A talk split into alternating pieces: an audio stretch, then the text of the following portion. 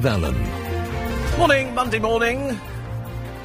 I can now predict no snow for Christmas. As of this moment, no snow for Christmas.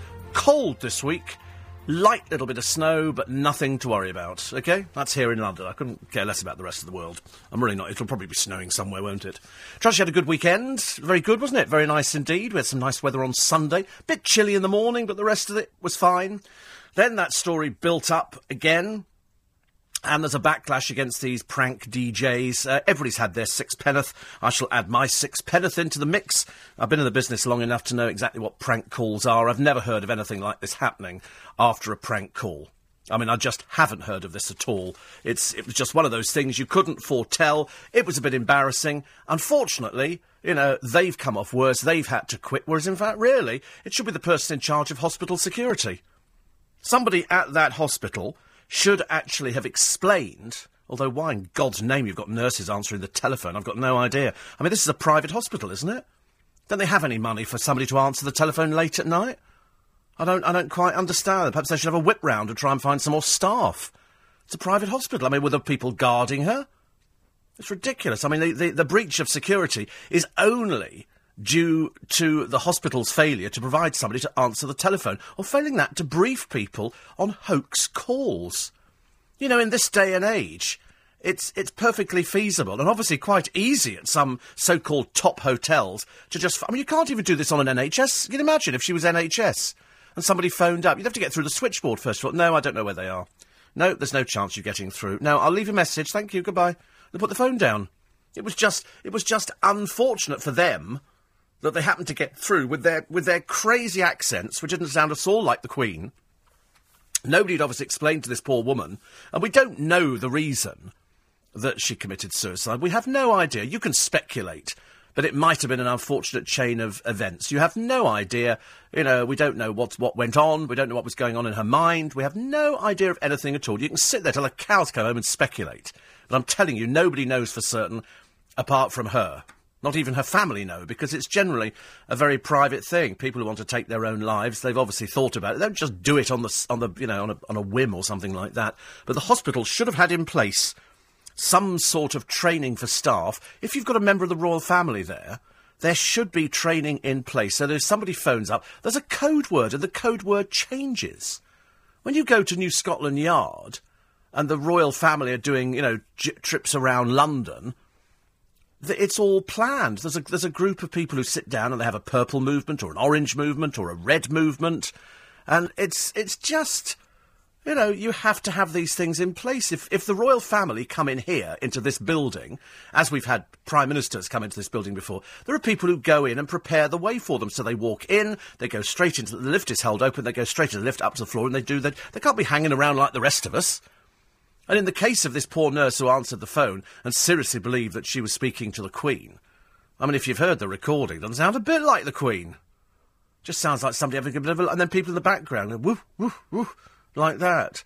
And it's just, it's ridiculous. So unfortunately, um, it had an unhappy ending. It was, you know, it was the most unfortunate ending you could ever predict. They can't have predicted because these prank calls have gone on for ages. I mean, for ages and ages and ages. I was reading through one of the papers there, and I, I get sick and tired of trying to correct people because I hate people uh, who are sloppy with their with their journalism and people who haven't who haven't made any effort. And I forget which paper it was in now. Oh, that's right. Here it was. Peter McKay writing in the Daily Mail. He says, "Sick joke to play on a hospital." Disc jockey Steve Penk, who once got through to the Prime Minister Tony Blair, no, he didn't. Sloppy, sloppy journalism, Peter. It was John Culshaw who got through. It was on Steve Penk's show, but he didn't get through. Okay, Steve Penk didn't do it. It was John Culshaw. God, the amount of times we had to correct sloppy journalism because people who just repeat the same thing all the time. It was John Culshaw who got through. Okay, and we've had lots and lots of other people. In fact, there's even a programme on the BBC at the moment, and it's called Prank Patrol. They've got one in Australia called Prank Patrol. And it's where kids nominate somebody to be pranked. I mean, to be honest with you, it's half of it's heart attack material. But they do it. They do it on so many different programmes. The amount of programmes, Dick and Dom, the only act with two, not Doms in it, uh, actually do pranks. All these people do it. You don't expect the outcome. That's the trouble. That's what's unfortunate about it. It was it was totally unforeseen. Anybody else, they go, oh god, you didn't fall for that one. People have got no sense of humour nowadays, and so that's what people now. So twenty one thousand people have written to these people at their radios. Uh, to be honest, I couldn't even be bothered. I couldn't even be bothered to waste my time sending an email to people. I mean, the radio station have said we'll be fully cooperating. However, in Australia and around the world, a bidding war has broken out to interview the two radio presenters. People are now willing to pay good money. The radio station have said, listen, no money will be changing hands. They want to talk about it because they're just absolutely devastated. How are they to know? They've probably done hundreds of these. Hundreds of these things, and this is the first time one has backfired. However, the rule is in this country, how it applies in Australia, I've got no idea. If I phone somebody up, I have to tell them I'm recording the conversation for transmission. That gives them the right to put the phone down at the end. It's as simple as that. I have to legally say to them, I'm recording this conversation for the purposes of transmission. I'm putting you out on my programme. Okay? Simple as that. And that and that's you covered. How it works overseas, I don't know. I don't know how it fits in with Australia and then radio stations over here. I don't know. I don't know what the law is. They said that their lawyers listened to it and said it was okay. Unfortunately, as I said, it was just unfortunate.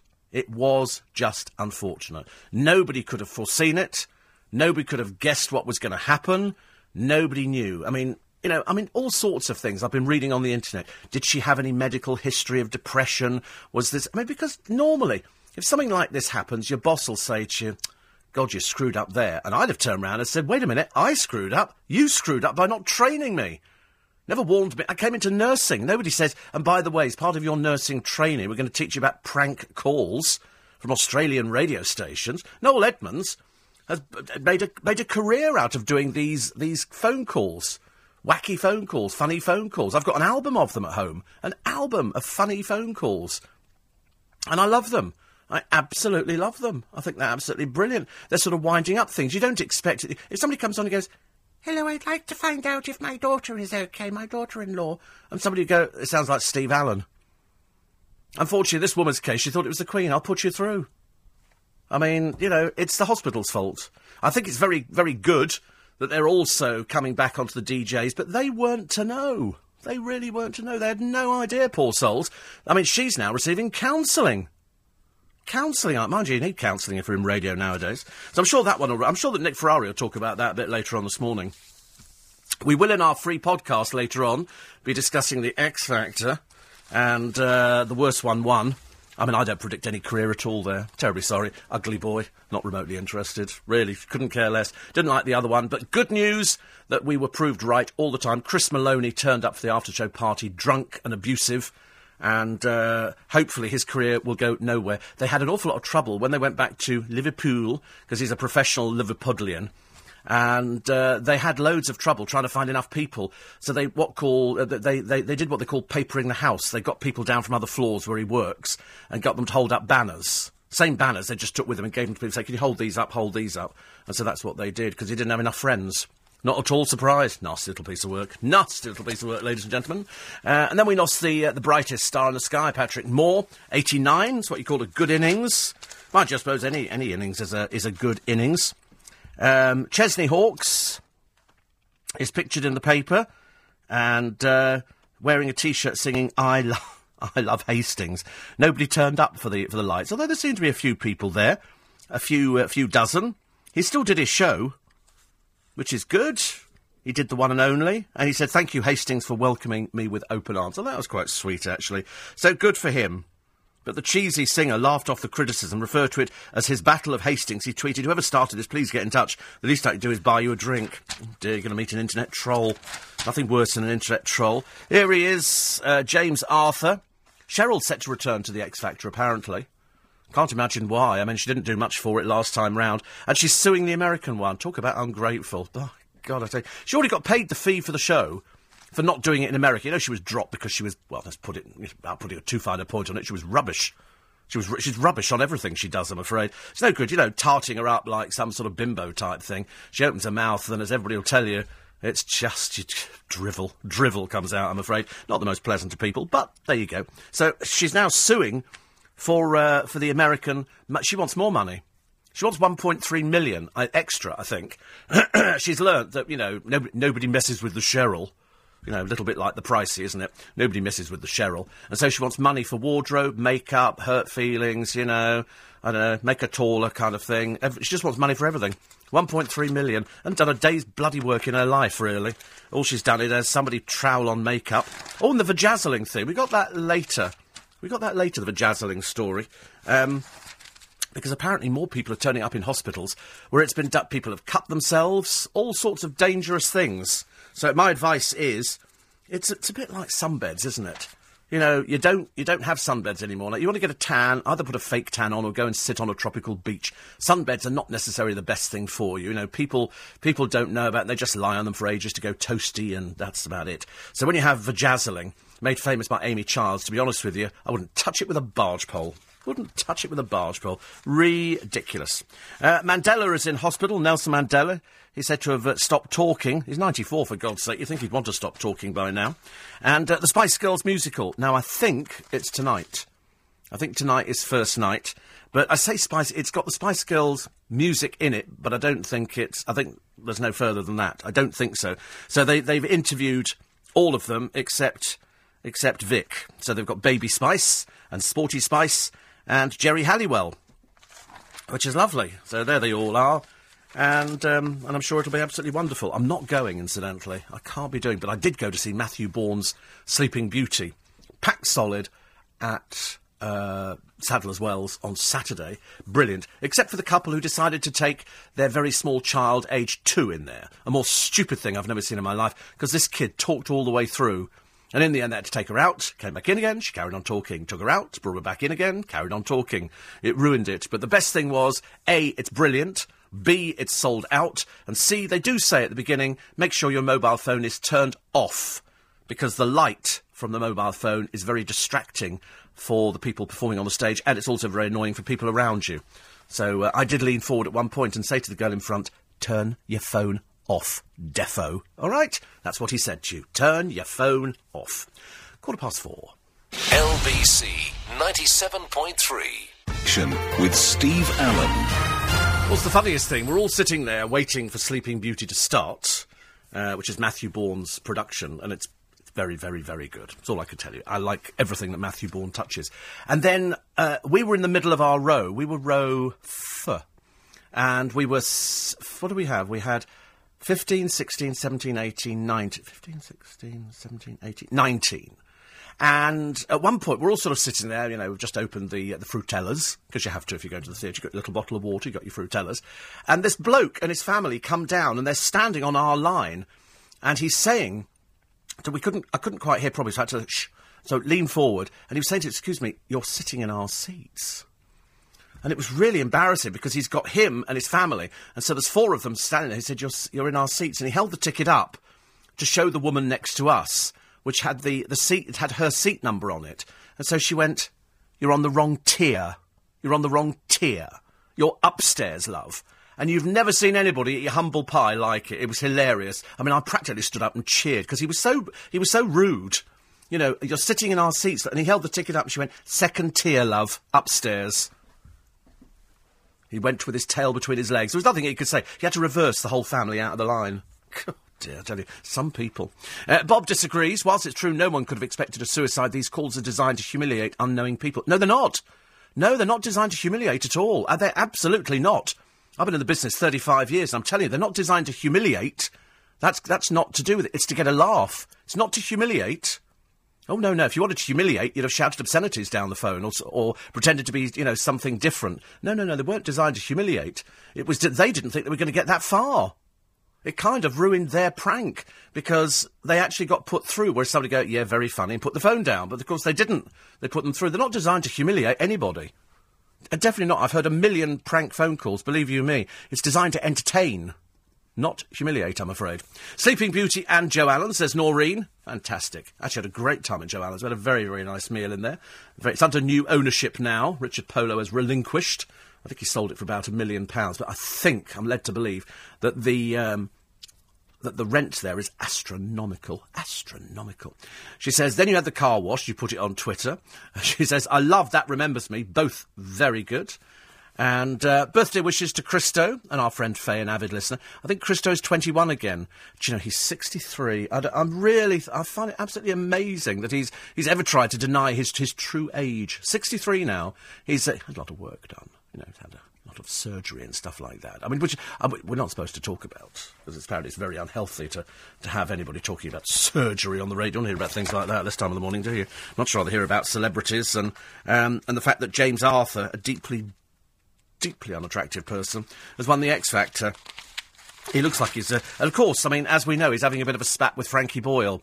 Enjoy your one album, James, because that's about as far as it will go, I'm afraid. Christopher Maloney pulled out of last night's final after turning up drunk and abusive at rehearsals. What a waste of space that poor little person is. Never mind, you've had your five seconds. Bye bye. Off you go. Because when, when he was kicked out, he went, Don't worry, I'll be bigger than the show. And I thought, In your dreams, pal, you can't sing for toffee. I've heard better. I mean, he was, I forget which song he was singing, but he was so flat. I didn't even know he got that far in the competition. He cannot sing. Might be fine. It might be fine if, you know, you're singing on a cruise ship. If you're singing on a cruise ship. But to be honest with you, you know, it's, uh, he just couldn't sing. He couldn't sing. Absolutely awful, isn't it? Absolutely awful. But never mind, that's the last. You won't hear of him again, I'm afraid. Um, Another one here. What were the judges thinking? The winning singer sounded like the cat being scolded while being castrated. Is it entertaining? No, I didn't think so. I didn't watch it. I didn't watch it. I, listen, I knew that the uh, the karaoke singer from the ships who was kicked off because he's not nice uh, couldn't sing for Toffee. We knew that Rylan couldn't sing for Toffee. I don't reckon James Arthur's much cop either. But the tr- I was listening to a Little Mix uh, track the other day. My God, are they auto tuned? Are they auto? You can hear it click in. In fact, it's so patently obvious. Perhaps, perhaps none of you would notice it, but if you're in the business, you can hear auto tune clicking in, and uh, and that's when it, it makes them pitch perfect, pitch perfect. Uh, eight four eight five zero. Oh. Uh, one here says, I think the uh, the two radio presenters are more devastated about what they've done to the radio station they work for. As to the prank they did, why phone a place where people are unwell? Well, because it was funny. Because it was funny. That's what they were doing. That's what prank calls are. They're funny. We laugh. We laugh, think, oh my God, you can't believe you fell for that. How can you not? Ooh, oh dear. Noel Edmonds did them years ago. Steve Penk attempted to do them and then disappeared completely. And uh, John Culshaw, very good. If you can imitate people, if you can do different voices, then um, then that always works well. You know, you can do it. Steve Penk can't do anything at all, and um, and that's, all the papers are talking about it. They've, they've been talking about it for ages. Whether or not there's some ruling in Australia which is somewhat different to over here, I don't know. I don't know. Phil says, I agree with you. It's the hospital's fault for not training the staff. You know, you have to train the staff. You have to tell people. Listen, there might be people phoning up, strange though it might seem in this day and age, who might be trying to take the mickey. They might be trying to take the mickey out of you. But I, I still come back to the fact that nobody was trained, and quite clearly there was no security in place at uh, at the hospital. There should have been a switchboard. Why was there no switchboard? It went through to a switchboard. Shouldn't it have gone there and then she sort of. But I mean, all these sort of people. 5.30 in the morning, so they don't have anybody on the switchboard. Don't they think that people, you know, people die at 5.30 in the morning? You think there's somebody on a switchboard, wouldn't you? It's a private hospital, for God's sake. You know, they've managed to milk the publicity for it, and they've written to the radio station, they've complained about it. I understand, it's tragic. Don't, don't get me wrong, I think it's absolutely awful, but you can't foresee anything like that. You cannot foresee. But I still maintain there must be something else. There must be some other bit of this story that we're not, that we're not aware of. There must be something else. You don't just, because you happen to put a phone call through and people go, oh, it's you, and I know it's unwarranted attention, but don't take your own life for that, do you? Good God, there's worse things in heaven and earth. Um, other stories, Jubilant James, as say in the Express today, the singer who lived on the streets. Oh, God, don't you just hate it when they. All we need is his grandmother to have dropped dead, dead with shock, and we're practically in with a winner there. I'm bored with him. I think he's deeply unattractive. I couldn't give a flying forex about him or anybody on the X Factor. I really. I could not care less. You know, I, I more care about treading on an ant than I would about this lacklustre, dreary little TV show. Especially as you had to uh, get Nicole Scherzinger attempting to sing twice on the programme. It was absolutely ghastly. Uh, then there's uh, Cheryl Cole taking her um, her boyfriend out, paying for him, no doubt, because he's only a dancer, hasn't got any money at all. And then there was some woman who saw Cheryl. Way, eh? It's Cheryl. And then sort of, um, you know, Cheryl goes out on the town without a coat again. Face at what Cheryl? Oh, the, oh, the other woman. Oh, the winner of X Factor. Face looks like a bit of a slap bottom, says the producer. Or is that just me? He is deeply unattractive. I mean, you know, whichever way you look at it, it's a silly haircut and his, and his naff little tattoos, which is what Frankie Boyle picked on. He went, you know, you know, you can have them drawn up first, he said, before you have them put on your arm. I'm sorry. I, that's like there was a, a. I've got to mention it later on in the free podcast, and it's um a bit about Helen Flanagan, who apparently has done a bit. You know, I mean, anybody who'll listen to her, you know, she's there because she can't get arrested for love nor money, and uh, she said that she's going to head to Hollywood and she's hoping to be a Bond girl, which is a bit stupid, seeing as they film them over here. You know, but don't tell her, for God's sake. Perhaps she'll go and stay over there. Don't tell her. Shh. She said, I'm going to Hollywood. I'd, I'd, like to be a Bond girl. Yes, darling. We film them here, Pinewood. It doesn't matter. You're too stupid to notice. And also, Bond girls with tattoos? I don't think so. The police probe into the sex abuse by Jimmy Savile could be investigated. Uh, could also be investigating claims against 25 other celebrities. The potential subjects, mostly made up of retired TV TV and radio stars. Good God, radio stars as well. Reti- wait a minute, am I retired? No, I'm not retired. That's okay. And uh, have been given to detect. Apparently, uh, officers said are said to believe there's enough evidence to arrest at least a dozen of those named. Isn't it funny? They're leaking like a sieve. The Met Police at the moment. Have you noticed that? They're leaking all over the place. Who who told the papers this? The police. The police are releasing details to the press you know, in advance of what they're going out to do, so the press can be there when they probably make their arrests or something like that. Apparently, you know, we saw the other week Max Clifford, the PR guru, as he said, anybody who knows me knows this is rubbish. And I, and we were discussing this over the weekend, privately amongst ourselves, and saying, how do you prove it? How, in God's name, can you prove that, that you were underage or over it, or whatever it happened to be, or you were abu- abused? You know, how do you ever get that proven? The answer is you can't unless you've videoed it. There's no way on God's earth you could ever do that. So somebody can come forward, just a hypothetical situation, Dolly Daydream, you know, famous TV personality, and somebody who's got a grudge against them goes to the police and go, that person abused me 25 years ago. And the police go, right, right, make a mental note of that. And then Dolly Daydream is blissfully unaware of what's going on, and all of a sudden, you know, you've been you've been accused of doing this and that, and we're going to question you for twelve hours. And Dolly Daydream sits there and goes, "I have no idea what you're talking about. I don't even know who this person is." Well, they said they know you, they know where you live. Well, loads of the postman knows where I live, and I've not slept with the postman, have I? And so it goes on. And before you know where you are, you've got a lot of people who've invented something for their five minutes, mainly with mental illnesses. That's the trouble. It's so easy now to get things done. So if, if the police are saying, and they've leaked this already, that there's 25 more people, six they reckon will, will be in a few weeks' time. This has come from the police. Hasn't come from, from anybody else apart from the police. It's a sad state of affairs, isn't it, really? Nicky Byrne has been kicked out. They've kept in Denise Van Outen. Uh, because she's that she was complaining that Chris Evans had said something about her. Darling, we were saying it weeks ago. You're a professional West End performer. I don't care whether you've danced professionally in a show. You are trained as a dancer at Sylvia Young. You did tap, ballet, and jazz. You know, I mean, don't be stupid about it. You've got far better qualifications than poor Nicky Byrne, who just sort of sat on a stool with his leg crossed and sang a song about his mama. You know, that's about as far as it goes with Westlife. But but don't don't start making excuses, Denise. Don't start making excuses. You are a person who's appeared in the West End more than most people, more than most people in that competition. But as I say, I couldn't give a stuff. Oh, I couldn't give a stuff either way. You know, you dance, you don't dance. You sing, you don't sing. You know, as long as you get yourself round a floor, I'm not particularly bothered. I really don't. God, I never know. No, there's that. Oh, it's Eva Longoria and Christiana Rinanoff. Dear Lord above. They're very old to be out, aren't they? They're not at a nightclub, surely. Oh, no, that one of the Spice Girls. It's Mel, Mel B, I think. Who's the gobby one? Is that Mel B? Oh, can't stand. Can't stand. She's far too rude. Anyway, it's Steve Allen's Early Breakfast. It's LBC 97.3. All your texts and emails, 84850 steve at lbc.co.uk.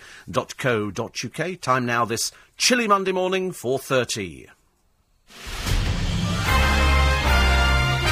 Allen Morning. Listening in Australia, says Harry. Stations here have a radio code of practice that's separate from the Broadcasting Act. In relation to recorded calls, as this one was, the person has to give their express consent for the material call to be broadcast. Oh, right. You see, over here, you have to tell somebody that you are recording them for the purposes of playing it back on the programme. They then have the right to say, I don't want that to go out. In this case, they just recorded a conversation without thinking it was probably going to go any further. They probably. I mean, I remember this. Uh, other radio presenter years ago, another it seems to be Australians, doesn't it? I wonder if it all started in Australia many, many years ago. Perhaps it's to get us get us back for sending them out there as convicts in the first place. But uh, but the this other one phoned up Buckingham Palace and said, "Oh, oh g'day, mate. It's uh, so and. Can I speak to the Queen?" And he went, "No, it's not possible." And so he, he pursued this line, as I said last week, for about three or four minutes. And then the guy said, "Well, actually, she's on an official tour of Canada at the moment." he went, "Oh, right, thanks, mate." But, you know, they, they, I mean, in Australia, that's actually seen at uh, as, as, sort of as something funny, you know, because that's Australia, you know. Because, I don't know. That's just strange. Uh, eight four eight five zero. Oh, Steve at lbc.co.uk. Uh, Simon says, I have two CDs from Steve Penk and his prank calls. I love them. But if you do something that results in the death of someone else, even if you didn't mean to kill them, is that not manslaughter? I don't know how it works over a telephone. I don't know how it works over a telephone. I'm not. I'm not too sure what the law is myself on that one. I've got no idea. Not a clue. Not a clue. Uh, Sue says, I agree the two radio presenters couldn't foresee what was going to happen after the prank call. However, they crossed the line and it be- became a tasteless joke when they rang the hospital. After all, Kate was having a rough time with her pregnancy. Uh, yeah, but they didn't know that, did they? I think they just sort of phoned up. They don't. They don't know a lot in Australia. They really don't. I promise you. They just. All these radio stations are competing for an audience in the morning. Any same here. Any radio station. It's. Uh, it's it's the kind of thing you have to do to try and get an audience. No good coming on air and going, "It's a wonderfully sunny day today in Leicester Square, and we love everybody." You know, you're not going to get an audience for stuff like that, are you? Nobody wants that kind of stuff. Good God, I'd have packed up years ago if that was it. Uh, Sue says, I like a harmless prank call, but this case it's tainted the wonderful news of the royal baby. No, it hasn't. No, it definitely hasn't. It only has if you want it to. If you want it to, it has. But to be honest with you, it's a bit sad. You don't see the trouble is, as I said earlier on, we don't know anything about this woman, Jacintha, do we? We know nothing about her at all. We don't know her medical history. We don't know history. We don't know anything about her. It's tragic. It's an absolute tragedy. But I suppose the big question is the radio station who were revelling in the publicity are now seeing the fact that they've got unwarranted publicity. They've got the kind of publicity that they didn't really expect to get. now, would there be a situation whereby these two people could go back on air again? Do you think? Because that's the big question, isn't it? Because they're only young their their career has, I suppose, just started. It's in the infancy. They've both done work before. She's an ex-model. How many times do you see that on a breakfast show? An ex-model who becomes a radio presenter. How many times do you see that? Because I like pretty things to look at in the morning. And you know, he's he's. I mean, to be honest with you, in terms of radio presenters, he's actually pretty good looking. Generally speaking, radio presenters are not very good looking don't have to be, do you? Your personality comes out through what you're talking about on the programme. So looks do not come into it. Thank God. God, if they did, I'd been out years and years ago. So can they go back to their jobs? Can the radio station take them back?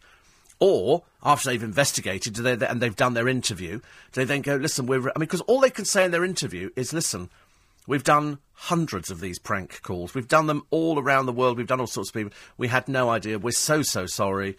But, you know, how could we have foreseen it? The answer is you can't. The answer is you can't. You have no idea. Great shame. Uh, Paul says, uh, James Arthur gives me a migraine. would you buy his album? I know Dawn likes him. I know Dawn is a big fan of James Arthur, but then perhaps she sees things in people that I don't. But uh, not a fan. Not a fan. Not a fan at all. Uh, Simon says, I was in Vegas this year, stayed in the Luxor. Went to see Penn and Teller, got to see the O Show, the Beatles Show by Cirque du Soleil, and spent loads of money in the casino. Oh, right. That's always the thing about Vegas, isn't it? You ha- if you go to Vegas, you have to spend money. You have to spend money in the casino. In fact, it's it's not possible. Well, it is. It is possible. It's a silly thing to say, but it's not actually possible um, to actually walk through a casino and not put money in a uh, in a machine because there are slots everywhere. Even in the little hotel we were at, 2,000 slots they had. 2,000 slots. It's it's not possible. The, the actual check-in desk for the hotel in most places that's the, that's the focal bit. Not in the not in the Vegas hotels. not in the slightest. That's kind of like a minor bit. Eight four eight five zero. Oh, Steve at lbc.co.uk. The unseen villain is the internet. Uh, I bet the Aussies are getting the same level of abuse as the nurses. They are. They are. The hospital will also get, you know, because now we've got internet trolls. It's, uh, it's, you know, people just write in. They don't know the nurse, they don't know anything about them. It's like people who put flowers down, isn't it? People who put flowers down. You know, somebody dies, they put flowers down. And you think, oh, God. we've had it in Twickenham. Luckily, they've now started clearing them away. We had a heroin addict who used to sit on the street and harass women, and uh, and he died of a heroin overdose. Which kind of, you know, if you're a heroin addict, it's kind of there. And so people pinned up things about him, and it's very, very bizarre, I'm afraid. Uh, Junior says, please be nice to James Arthur. He hasn't done anything to you. Yes, he has. He's appeared on my television. He's appeared. I didn't ask him to appear on my television. I definitely didn't ask him. I didn't ask him to open his mouth and sing. Thank you very much indeed. Uh, Stevie says, couldn't agree more about the prank call. As sad as it is, I find it hard to believe it's the only factor in taking her own life. Well, I don't. You see, that's what I ask. You know, you've got to be very, very, very depressed. And it's no good, you know, people saying, oh, well, she was very depressed after this. You know, she's a nurse. I thought nurses were tough. You know, tougher than we think they are. They can deal with life and death and situations, you know, and so, so they make a phone call. It depends how the hospital reacted, doesn't it? Doesn't it depend how the hospital reacted? You know, if they said to her, don't you ever do anything like this again, and were nasty to her, well, then I can understand it. But they said they didn't discipline her or anything else. I'm sure that, I mean, uh, if I'd been her, I'd have turned round and said, listen, you didn't tell me about prank calls. You didn't say that there would be a situation whereby somebody had phoned up, pretend to be the Queen. Thank you very much indeed. And I agree. Lisa says Frankie Boyle's no oil painting. Who cares? Who cares? He's very, very successful. He's a comedian. Comedians don't have to be oil paintings. If you're buying somebody's album, you want them to look good. You're not going to buy an album from an ugly Bert person, are you? I don't think. Are you? Well, I don't know. Oh no, I only buy uh, albums from attractive people. I wouldn't buy any any album, you know, from somebody who wasn't attractive. I'm afraid. It's uh, we're in a we're in a business whereby it's based on looks, based on looks, and you have to have looks to be in the business. I mean, if I was doing the breakfast show, I'd have to be a good-looking person. Uh, 84850, steve at lbc.co.uk. Her family in India, this is Jacintha's family, said, let us bring her body home for the last rites. It's a bit of a dramatic headline because her husband's already said that that's where they're going to uh, take her back to. Uh, but in fact, every picture I've seen of her, she doesn't look very happy. I know it seems an odd thing. I'd quite like to see some pictures if she was happy and smiling. But, uh, you know, every picture, she doesn't look very happy. There's not a picture of her looking happy at all. But the DJ, the girl, is apparently close to a breakdown. Uh, snow? No. No snow for Christmas. I can honestly put hand on heart. Actually, I asked Chris Lowry, the weatherman. I said, is it going to be snow for Christmas? And he said, well, he said, there might be a little snow this week. We'll get cold, little tiny snow. And he said, unlikely at the moment of snow at Christmas which means the other side of Christmas, we're going to be knee deep in the powdery white stuff, which is all very exciting. Uh, if you want a whole load of trouble with your kids, these are the names for naughty and nice. Okay, they've worked out that children who get into trouble fit into certain name categories. This is going to be a little bit depressing for many of you. If you're a nice person and you're a girly, then your name could be Emma, Lydia, oh dear, Grace, Rosie, or Elizabeth. If you're a boy, Aaron, Mohammed, Jordan, Alex, or Benjamin. And the naughty names Phoebe, Holly, Natalie, Name, and Paige. The naughty boys Joe, Morgan, William, Jacob, and Bradley. Sorry, Bradley Walsh. You're a naughty boy. That's all I can tell you now. That's all I can tell you. Isn't it a shame? Isn't it a shame? There was a thing the other day on that. I couldn't quite, couldn't quite work it out. But the, um, a senior Tory appeared to back a major shift in drugs law the other day and to, to legalise hard drugs. Who was their witness in the Commons? Russell Brand. What do you want to ask that idiot for? You know, this is the man here who treated the MPs with utter contempt. He's an idiot. He's a total and utter waste of space. You know, the comedian was welcomed by the committee chairman Keith Vaz, who quite clearly liked seeing his name in the newspapers. He was put in a separate waiting room from the star and his entourage. He ar- arrived wearing a black cowboy hat, a torn t-shirt, jeans and a necklace of multiple crosses. Referring to the committee variously as mate or by their Christian names, he ignored questions, made jokes and played the fool. Well, that's what he is, he's an idiot. A complete and utter idiot. What a waste of time. Why you'd ever ask Russell Brand anything, I can't imagine. I, can't, I wouldn't even ask him how to cross the road, thank you very much indeed. An, an idiot. An idiot of the first order. Uh, 84850 steve at lbc.co.uk. Uh, somebody says, How would you successfully carry out a prank call if you state up front that you're recording the call for broadcast? That's the law in this country. I didn't say that that's what the law was in Australia. I don't, the law, I don't know what the law is in Australia. Over here, you're supposed to tell somebody. And then somebody goes, OK, fair enough. So they either, they either sort of let it run or they don't let it run. But in Australia, they have different, different rules, I'm afraid. The rules that apply over here do not apply to Australia. Why didn't the hospital, says Jeff, have a strategy for handling the media? It would have been easier to have the staff simply take a phone number and pass it on to the media liaison person or the agency appointed, especially when the hospital has such a high profile client. I don't condone the phone call, but I think there's a lot of other issues. There's loads of issues. There's loads of issues. They should have had something in place to try and sort out, you know, what would happen if the Queen phoned. I mean, perhaps the Queen's never phoned before. Perhaps the Queen's never phoned. I don't know. But they should have told somebody. They should have actually had it sorted. There should be somebody there who handles the phone calls, you know, from the media. And then the Queen has a, a private line through to Kate, or she phones William on a mobile or something. You know, that's you don't just phone the hospital, do you? Wouldn't have thought so. Uh, why does awful James Arthur have to keep pulling his mouth to look like a cat's bottom? He does it all the time. Uh, Peter says, I have to disagree with you. If selling albums were based on looks, then Elton John wouldn't sell a single. Are you serious? He's the best looking person in pop. Elton John is a stunning example of male physique. Well, three male physiques. Oh no, he's fantastic, Elton John. How can you? Oh, really good looking. Really good looking. Unlike his house, which is in the paper today, and it's the house, I think, of Alex Goodhind. He uh, he took four weeks off work to prepare his house for the lights and he's got 180,000 bulbs, a searchlight that can be seen for almost four miles. Well, we can buy those anyway, about 20 quid, and an estimated £1,000 electricity bill for the month. It didn't disappoint. And there's a picture of it. Uh, however, it is completely cheap, tacky, and tasteless. I don't mind houses being done up with lights. Actually, if you're driving around town at the moment, nip down to um, uh, to Knightsbridge, and the Mandarin Oriental Hotel have had the whole outside of the hotel done up with lots of lights. I hadn't seen them on before. They look lovely. Looks very impressive. Lots and lots of lights on the hotel. Big sort of spherical objects uh, hanging up and all with lights on and stuff like that. So well done to them. I thought that looked lovely. I sort of I just opened my eyes as we went round the corner, Scotch corner, and oh look, that looks nice. Very nice indeed. So if you're if you're driving round that way, go and have a look. Go and have a look at the lights. All free in it. It's all free. You don't have to uh, don't have to pay for for going to see the lights. Loads of pictures of the paper today of, you know, how you can get your half price beef and salmon for Christmas. Whole fresh Scottish salmon in Morrison's is four sixty nine a kilo. I don't know. I don't know how these things work out. What have we got here? Milk pound. Seems good, doesn't it?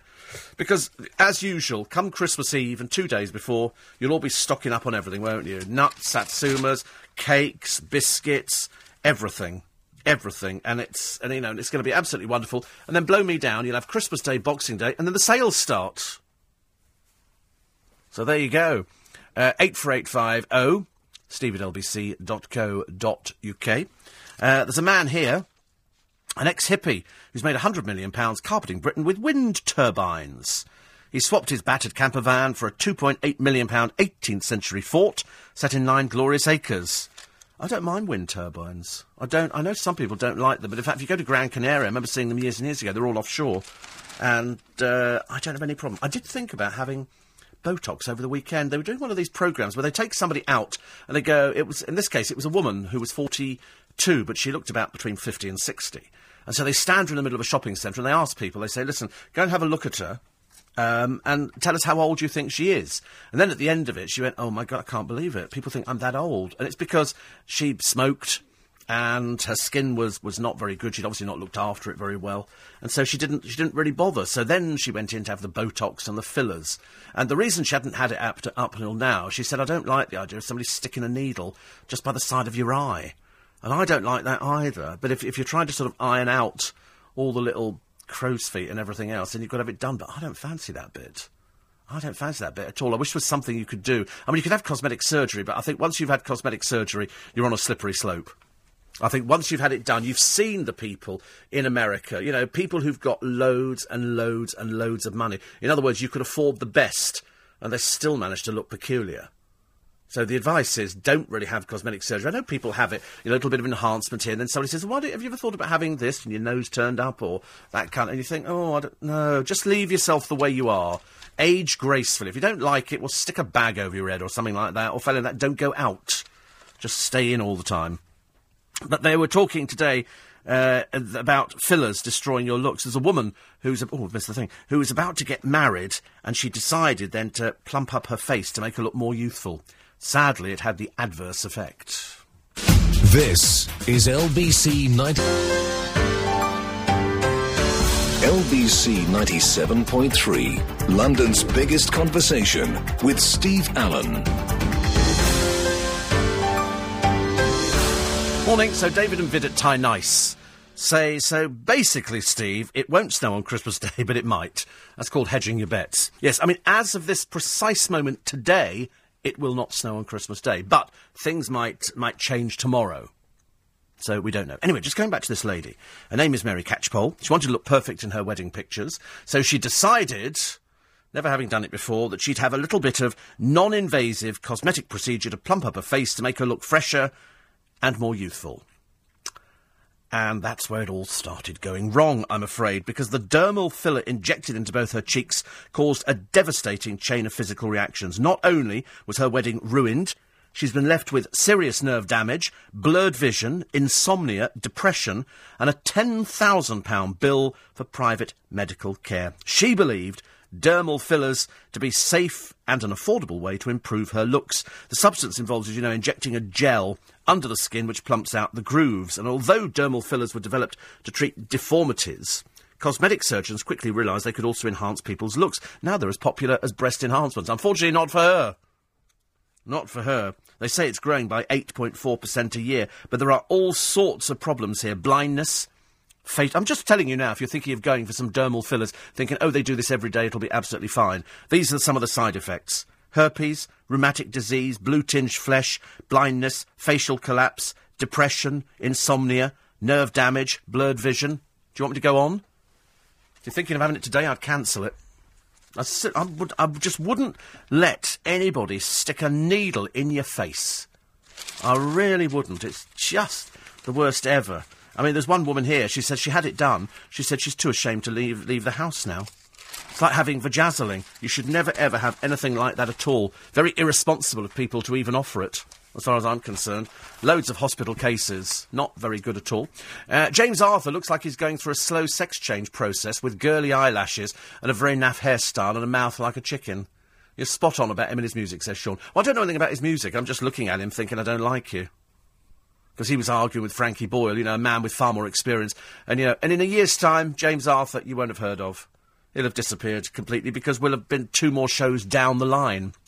Uh, I think the nurse, Steve, could well have suffered from depression and had other problems, and the hoax was the straw that broke the camel's back. We don't know, and we probably never will. It's tragic, and the sympathy is with the family. The hospital should have receptionists who are trained to field calls. Well, it was the answer was it was five thirty in the morning, but I don't see that as an excuse. It's a private hospital. You know, and somebody says here, you know, you, you know, we don't know whether or not the nurse was threatened with all kind of things by the hospital. They could have threatened to take away her, her pin, which would stop her nursing, and then she could have been threatened with all sorts of things. I suppose because th- th- they would have seen it, wouldn't they, as bringing the hospital into disrepute. It's a private hospital. Will the royal family stay there again? I don't know. You know do you think the royal family would go, well, listen, we've had a breach of security? But unfortunately, because if they do, the press will round on them something chronic. You remember the last time the press rounded on the royal family? They were like a Rottweiler. They didn't let go at all until the Queen came back from her holiday in Balmoral to acknowledge the fact that Diana had been killed. Up until then, they were on holiday and they couldn't give a stuff about it. So I think they have to be very careful in the case of this. We don't know. I just don't believe, though, in my heart of hearts, that somebody takes their own life just like just because of something like this. Just because of something, because it could have turned round the other way. I mean, if if she hadn't, if she hadn't died, would it have been a different story? Or if Jacintha had gone to the press and gone, "Isn't that funny? I actually thought I was speaking to the Queen, blah blah blah," and turned it round. She'd have been popping up on this morning and all the rest of it. As it is, you don't know what the hospital said because she's not here anymore. So we're never going to find out, are we? God, James Arthur's fat, isn't he, as well? He does look, you know, I mean, I don't, I don't want to be rude. He does look a bit like a butch lesbian. He does a little bit. He's sort of, he's, he's got that, you know, girly kind of face and he's trying to grow some facial hair. The suit that doesn't fit, but there again, we've had to look at Dermot O'Dreary, haven't we, all the time. But then he's seen out with, uh, Caroline Flack. Dear. A little bit of a worry, isn't it? Uh, bosses from the radio station at the centre of the royal hoax scandal have claimed they were the victims. And now there's a telly battle for the first interview, which is interesting. Uh, Strictly stars arguing over the result. And this is uh, Denise Van Outen, who was branded all teeth and no substance in a bitchy backstage bust up.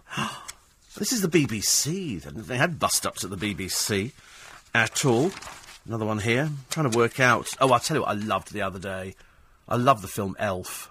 It's such a good little film. I mean, I'm not a big fan of the uh, star of it, but I thought there's just a lovely bit in it. He's he's an elf, quite clearly, you know, proper elf, and. And at one point, he's, he's with somebody in the real world who says, "Oh, we've got Father Christmas coming to." He goes, "Father Christmas?" He said, "I know Father Christmas." It was just, it was just a stupid line over this sort of man with it. was just such a good film, actually. Don't talk about food. Uh, Will Ferrell, yeah, Will Ferrell. Not the biggest fan of Will Ferrell, but the film's good. Sharon in Hackney says, "Stop talking about food for Christmas."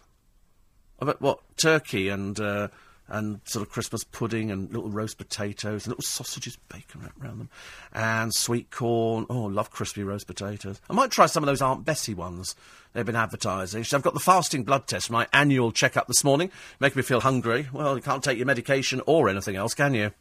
Can't do anything at all until it's so it'll probably be eight o'clock. Another three hours. Oh, those roast potatoes! Can't you just see them now? You just cut into them, a little bit of gravy over the top. That'd be quite nice. Ooh. Could eat that now, actually. I don't think you should have set times for eating certain foods. Pardon me. I think you could just eat food at any time you like. So if you want to have roast potatoes for breakfast, I think you should be able to have roast potatoes for breakfast. If you want to eat, you know, custard for breakfast, have custard for breakfast. I haven't had custard for a little while, actually. I thought I nearly bought some yesterday. I nearly bought some. I was shopping in Waitrose. I thought, should I get some custard? I thought, no, I don't buy custard. There's a benefits cheat here. Here he is. And his name is Stephen Susams. He's 59. He trousered He's, uh, he's, uh, he comes from Dartmouth in Devon, but he pocketed benefits from Croydon Council and carer fees paid into a bank account in error by the local authority to his pal Keith Dickinson after he died in 2008. So he was also claiming benefit for a dead person. 17 grand. He's been remanded in custody. He's guilty of fraud. And uh, he'll probably go to prison. So that's good, isn't it? Actually, somebody was telling me the other day, and I'm, I'm trying to check out the story. I think it's true. In fact, I'm pretty certain it's true that uh, Sam and Billie Faiers, you know, piggy eyes and a over troweled on sister, their stepfather's gone to prison for burglary. Apparently, shame, innit? It's a shame. And and I think Joey Essex, bit of a dipstick, uh, was in court and they waved at him, a convicted criminal. I find it unbelievable. I think that Joey Essex and the Faiers sisters should be dropped from the programme with immediate effect. I don't want anybody whose relations are in prison for heinous crimes, and I think burglary is a heinous crime. That's stealing from that's stealing somebody else's property. Wasn't given a light sentence, I believe. You know, light sentence would be, you know, something like, um, you know. two weeks, three months. No, four years he's been given. Four years. Trouble is, you only have to look at the Faiers sisters. They look slightly dodgy, don't they? Uh, Pret's bacon rolls. Yeah, did you try one the other day? They are nice, aren't they? I think they use some herb garlic butter. Although, strangely enough, how much is what? What is? How much is a thousand five penny pieces? A thousand times five pence. How much money is that in real money? I sat down for ages trying to work this out. A thousand five pence pieces. Is it a hundred pounds? Do we think it's a hundred? We're not sure.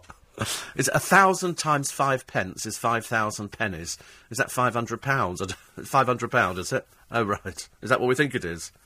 So two thousand times five p is what? Is that two hundred pounds or? Don't know what it is. I sat down the other day with a calculator. We was we were, we were trying to do all sorts of things, and I'll, I'll tell you why after the news. Why I'm trying to work out So if, if somebody could just just get their little calculator out and tell me what two thousand times five pence is in real money. Anyway, just going back to the bacon rolls. So we, we, we had the bacon rolls, and I think what they do, and you've got to get them quick because they go really fast. They only seem to produce about 20 a day in Pret. Excuse me. And it's they obviously have these sort of soft soft roll type things, and they coat the roll with this. I don't know what it is. This herb butter, but the bacon's quite good as well. Ten thousand pence is a hundred pounds. Is three three a thou- a hundred pounds. So, so in other words, two thousand times five pence is ten thousand, isn't it? So two, th- so it's a hundred pounds. Well, it's not very much, is it? Hundred pounds. Now the reason I mention it is because when I was in Pret the other day, they were saying that they are donating to help um, homeless people at Christmas. For every baguette or sandwich they sell, they're donating 5p. And so, and I thought, and they said, we're going to solve the problem of homelessness. And I thought, so you sell 2,000 sandwiches, a hundred pound. You're not going to solve homelessness with a hundred pound, are you? That was the only reason I mentioned it. Because I thought, you know, because most of their sandwiches are vastly overpriced. £3.60 for a sandwich, you know, in a chain store is just, you know, it's a bit too much. I thought they could have donated 10p, but no, 5p. So they're going to sell 2,000 sandwiches in one branch, say, today, if they sell that many. And that's going to bring in a 100 quid for homeless people. Well, they'd be fighting over the one tent or something. How's that going to work out? It's not going to solve much in the homelessness stake, is it? I realise it's something, but it, it's not a lot. Hundred pounds. God, blimey. I give more than that every year to charity. And this is Pret. What if they pay tax? We need to check on these things, don't we? There's so many companies that aren't paying it, including one of these cheque cashing agencies, which I'll tell you about a little bit later on. Another ones who's uh, through through totally legal means managed to avoid paying corporation tax. It's a right old racket, isn't it? I'll tell you. Coming up to the news at five o'clock, it's Steve Allen's early breakfast. It's LBC ninety-seven point three. Steve Allen. Morning, four minutes past five. Cheryl Cole has shelved plans for a girls' allowed Christmas dinner, admitting I can't cook. So there you go. Can't cook, can't sing, can't dance. It's not bad, is it, really? In fact, can't actually do anything at the moment. Uh, she was in uh, top form the other day, and they had a natter out at, at something. In fact, she's, she's holding out, I think, for doing one of those come dine with me programmes. She said it'd be very funny with, with Sarah Harding. Yes, most things with Sarah Harding are very funny, but only in a pitiful kind of way. She's not holding out much hope of a gift from her fellow dancer, Tre Holloway. She says, I haven't asked for anything from Tre. I actually don't want anything. Well, just as well, She hasn't got any money, love. So there's not going to be many gifts forthcoming from it. He's a penniless dancer. You know, dancers don't have any money. But never mind, I'm sure you can buy something for yourself, wrap it, and then put a card on it going, with lots of love from Tre. And then you can go, perhaps it'll be a ring. Perhaps it'll be a ring. You know, and then and then when, when, when he puts it through through your nose and leads you about, then you can go, oh look, I've got a ring for Christmas. Because you bet your bottom dollar the Geordie lass will be out there without her coat on in freezing cold. But it could be sub-zero, and she'll be standing there in a sort of a basque and a negligee outside. But she'll be wearing a big diamond ring on her finger, which apparently Tre has borrowed the money for. Can't wait for that one. That's always quite an interesting thing, isn't it? Always quite interesting. Uh, on the subject of um, uh, James Arthur. Uh, do you think by making the surly James Arthur the winner of the X Factor, it shows Simon Cowell's plan to sign Jahmene, who was runner up, and that the show is generally worn out? Uh, well, they'll all release albums, won't they? They're all going on the tour. Jahmene is on the tour. James Arthur, I mean, he is surly. He's, he just looks as though he's got a nasty side to him. We know Chris Maloney's got a nasty side. Jahmene, I shouldn't imagine, has got a nasty bone in his entire body. But uh, James Arthur just looks a bit thuggish to me. Something about him I just don't buy. It's like watching little minks mix uh, everywhere you see them. You know, they're so fake and so false. You know, there's just something about them you just don't like. Uh, do you think ITV has done something really clever by having the X Factor replacement show for Saturday night all ready to go? I don't know. I mean, it's it's not doing the business, is it? It's not doing the business when um, you know, when you've got an audience to try and get, and that's why there's all these rumours. Will I Am, I mean, you wouldn't, you know, you'd rather talk to the toothbrush than Will I Am. And he was saying the other day, oh, Cheryl's going back to the X Factor, and she's going to be, oh, shut up, you silly man.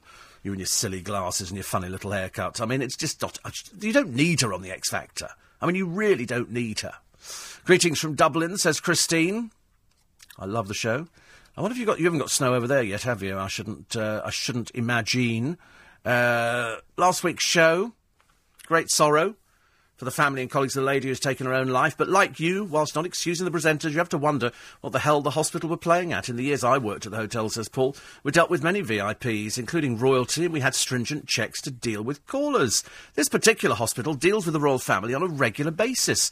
So it's not as if Kate was taken to a hospital where the staff weren't used to dealing with these things. The question has to be asked if they can botch up with a phone call, would it be possible that somebody could get uh, a face to face with her. Well, that's like somebody getting into Buckingham Palace, wasn't it? Michael Fagan, who actually broke into Buckingham Palace, managed to wander around, get into the Queen's bedroom, and sit on the bed chatting to her. And she's pushing the alarm button, and the police did nothing. They thought it was a joke. They thought it was a, they thought it was a fault. So of course she's pushing every alarm button she can find. And it was only when a maid came into the room and went, "Good God, Mum," you know, you've got some strange man sitting on the bed, that the alarm was raised. And then, you know, the police went, oh my God, we've screwed up here big time. Same in the hospital. They have, they have screwed up. They have screwed up big time. I mean, it's, you know, if, if, I mean, if there was nobody on the reception, do you think it was just easy to walk into her room? Do you think it could have been? I mean, God forbid. God forbid if somebody was attacked. God forbid. And, um, uh, you mentioned on the show the other day about the lady who'd been uh, the original grouping, wrote a book. She's Pamela Des and was actually interviewed by Richard E. Grant on his Hotel Secret show. And I think she was also the character that the song Queen of 1964 by Neil Sedaka is based on. Ha ha. Uh, everybody met up uh, for a meal yesterday, so Jackie, Dan, and all the rest of the Facebook friends. Great time had by all. The next one's already being planned. Photos are on their way. That's what we like. Uh, that's what we like to see. Thank you very much indeed. So I shall look forward to seeing those a little bit later because there was a there was a get together, I believe, with a certain person in mind. Uh, eight four eight five zero steve at lbc.co.uk. Another one here. This is from. Uh, uh, have you been you you've been talking, goes Stephen, a lot about food that you've been eating? Oh God, dear, the English is dreadful here, isn't it? Let's fill in the missing words. Steve, you have been talking a lot about food that you have eaten over the weekend? I'll just fill in the English bits for you. Makes it so much easier. Are you not bothered about your weight? No, I don't put on an ounce. I'm very lucky, actually. I hardly put on anything at all. I'm one of those very, very lucky people, and I can write English. I work in the Boston area in biotech, and I've employed a few people who previously worked in a human collagen production facility. Oh, dear, sounds disgusting. Thank you very much indeed. They were, they were doing a thing the other day. We put some pictures up on the LBC website of an old operating theatre in London, which they apparently found in the roof of a hospital. Like, you know, it's a hospital. Look, looky, looky, looky, we found an operating theatre.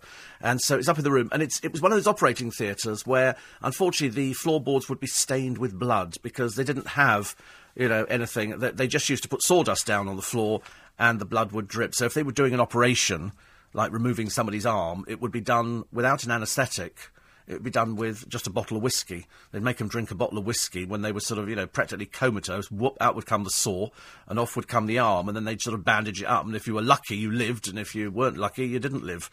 It was as simple as that. Lots of pictures in the paper today of uh, Cheryl Cole coming outside of a club again. She spends most of her time in clubs.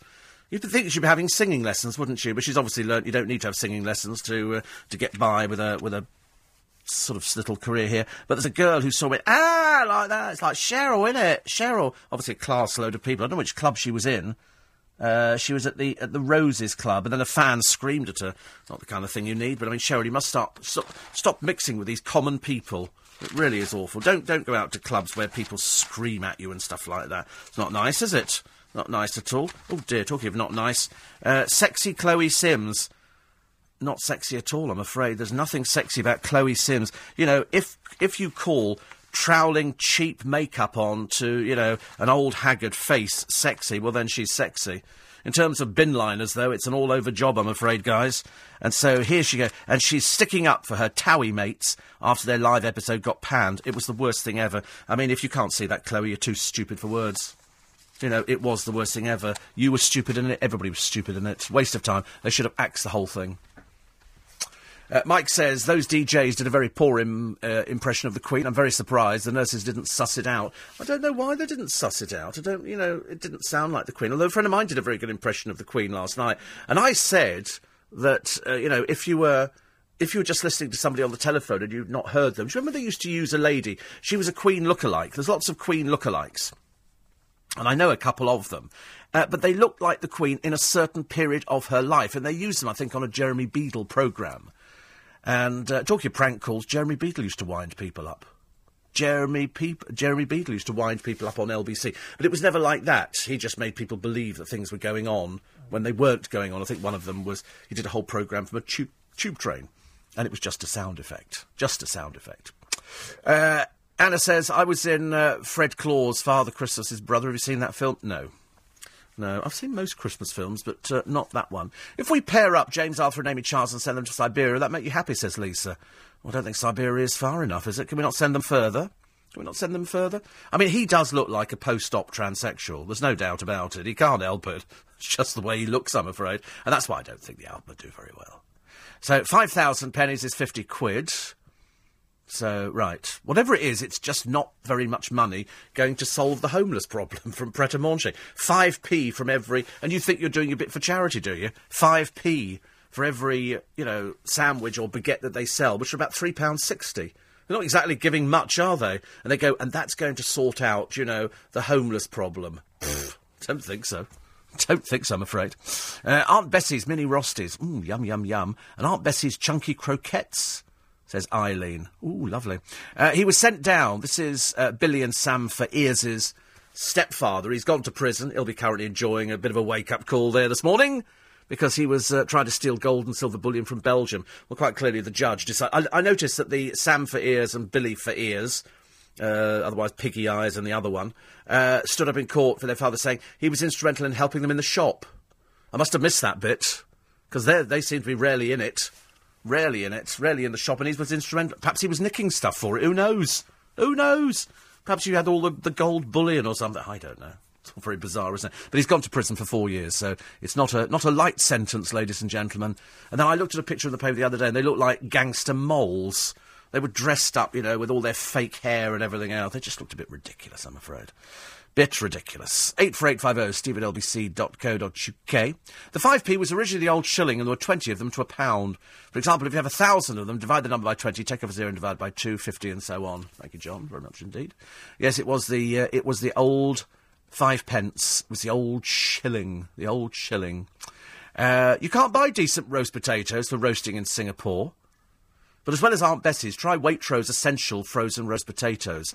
I can't do anything that's got the word essential on it, I'm afraid. I'm a bit of a snob when it comes to that. It's like, you know, using the word basic. I don't use that one either, I'm afraid. It's, it, it has to be, I'm afraid, seen as, you know, it's got to be. If it says the word luxury on it, or it comes in a gold box, I'm buying it. I'm not buying anything that says the word essential. I'm really not. It's, you know, I, I don't think it's necessary. I've worked hard all my life. The word essential you know, to actually, you know, come up with it's just a bit ridiculous, isn't it? Or basics. They did it in one of the supermarkets. It could be Tesco, where they took away all the uh, all the fancy packaging and they just sort of wrote basic beans on the tin. I mean, why would you ever want to buy them? Why would you ever? I mean, a tin of beans is so cheap now.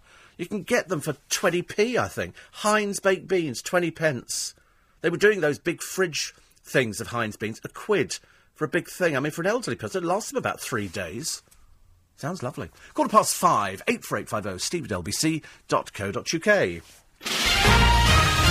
News headlines with Sam Pittis. A memorial service is expected to be held for Jacintha. Steve Allen. Morning, 18. No, it's not. I can't even read the clock from here now. What does it say? 17 minutes past. Used to be a dreadful presenter on the radio some years ago. I can't remember what his name was. He couldn't read the clock.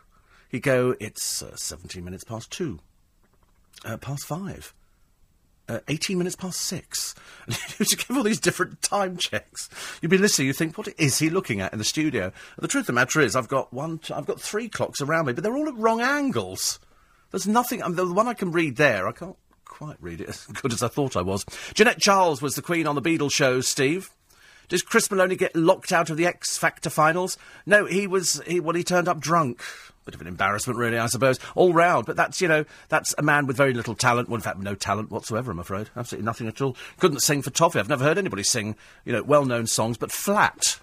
I found that. I'm not surprised I kicked him off the cruise ships. I mean, there's a certain standard on cruise ships, and I suspect James Arthur's going to be it very shortly. He just looks doesn't look very good at all.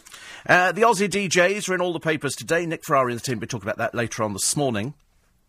And what I think they're going to be saying today, I think uh, with Nick this morning they're going to be uh, reviewing the broadcasting practices. That's what the Australian radio station uh, are saying. Nick will be asking, was it the hospital that failed in its duty of care? Yes, these prank calls have been done hundreds of times, hundreds of times. They go on all the time. People do it. For some reason, they like them in Australia.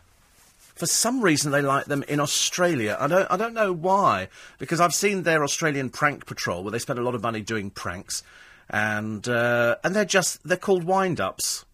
They wind up. This one, as, as I said before, because I, you know, knowing how these things operate, they didn't seriously think that they were going to get that far. They thought that you know somebody would have put the phone down or laughed at them, but they didn't. So they actually got they actually got through, which was which was incredibly you know, either stupid or naive. But nobody could have predicted the outcome. Nobody could have done. And th- they've been targeted by internet trolls. You know, people who go, you're a disgrace. It ended with this woman's death. They weren't to know that. How are you to know when you go out today and you write something to somebody that's offensive? How are you to know they're not going to go home and kill themselves because they're so depressed by what you've written? You're as guilty as the next person. Uh, Rita says, tomorrow afternoon, Channel 4 went the day well. Yes, you must get uh, hold of that. You must, you must watch it tomorrow. It's very clever. It's, I think it's another true story. Set in a lovely little village. You, you can Google it. Went the day well. Find out where the village is. Go and visit the village because it probably hasn't changed very much. And it's the story of a group of uh, Germans who came over pretending to be English. And they moved into this village pretending to be English soldiers. They, they picked Germans who could speak very good English. And they took it over, but in fact they were Germans and they were determined to, uh, to massacre as many people as possible. It's very good. Story of a village coming together. Went the day well do uh, do watch it. Channel 4, 1250. Set, set your, uh, your little ticker ticker timer for it. Uh, Steve, I own the biggest dog, in the UK. He can eat six bags of Aunt Bessie's Yorkshire puddings filled with minced beef, rice, and plum tomatoes in one sitting. Sounds delicious. I quite fancy that idea. Christine in Bristol said, Steve, switchboard and reception, two different things. I know I'm a telephonist. Oh, God, so now we've got switchboard, receptionist, and telephonist. How many more other people? We used to have a, we used to have people there when we used to have a, a reception. We have a reception here at LBC with Harry and the and the team, uh, all down there in Gary. And if somebody rings in, they answer the phone. So does that make them a receptionist or a telephonist or front of house? What does that make them? apart from apart from very clever, I suppose, at being answered to. I've got no idea how these things work at all. Not a clue. Uh, 84850 steve at lbc.co.uk. Wendy reckons that the hospital, which has treated royalty since time began, I can imagine the poor girl was ragged mercilessly, be it all in fun by her colleagues, and she couldn't take it any more. I mean, do you think so? Do you think she was, you know, picked on by people around there? It'll take somebody from the hospital to be brave to come forward, because they won't have a job at the end of it, I should imagine. And they say here it's very easy to see how she was hoaxed by somebody pretending to be the Queen. Well, that's what we're saying. We're not, we're not saying that. What we're saying is the hospital should be training these people. They've been looking after royalty for ages. You know, and so if you've got somebody, it's no good saying, you know, she was Indian therefore English was not her first language. She'd been there for four years. Didn't just wandered in or something. She'd been there for four years. You'd think that the hospital would have trained all the people saying, listen, we have, you know, Kate coming in, William's wife, and there will be a lot of security, a lot of press outside, and there might be people trying to get through. This is the procedure if, if somebody phones up for her. I mean, how, how easy is that to do? It doesn't take but five minutes. But apparently, nothing at all. So it makes no difference whether she knew it was the Queen or whether she didn't know it was the Queen. It's the fact that yeah, that was the second nurse, wasn't it? Was the second nurse. So she got put through to the second nurse, who then said, "Oh, she's doing very well," and all the rest of it. And you think, so you don't know what the Queen sounds like, but the Queen wouldn't. It wouldn't be like that. There would be things in in place. Well, I'm assuming there'd be things in place. Quite clearly not at that hospital. Uh, 84850, Jeff says, I would imagine that witnesses at the time of the abuse would be the first stage in which the police can arrest and question celebrities. Medical records are probably not around now, so any victim reporting abuse will need to have a witness in order for the police to probe. Yes, uh, this, this was the story that we were going uh, on about earlier on, where there are certain people who've been named in, in uh, in relation to sexual abuse, which goes back years and years, and some people haven't been named. We all know the people who haven't been named, and you ask yourself the question, why are they not named, and yet somebody else like Max Clifford has been named? We didn't quite understand how that would happen. And somebody said, well, maybe if they thought the other person was very old and they weren't capable of handling it, you think, well, they've, they've charged Stuart Hall. So it's, and they've said there's another six another six people, 25 apparently, this started yesterday, which has been leaked from the police. I, I, it's come from nowhere else but the police. Uh, the, the police would be the only ones who knew about this kind of thing. So they would be the ones saying, well, you know, we're, we're thinking of questioning six more people. And my question is, how on earth do you prove something that goes back, in some cases, 50 years, 40 years? How do you know?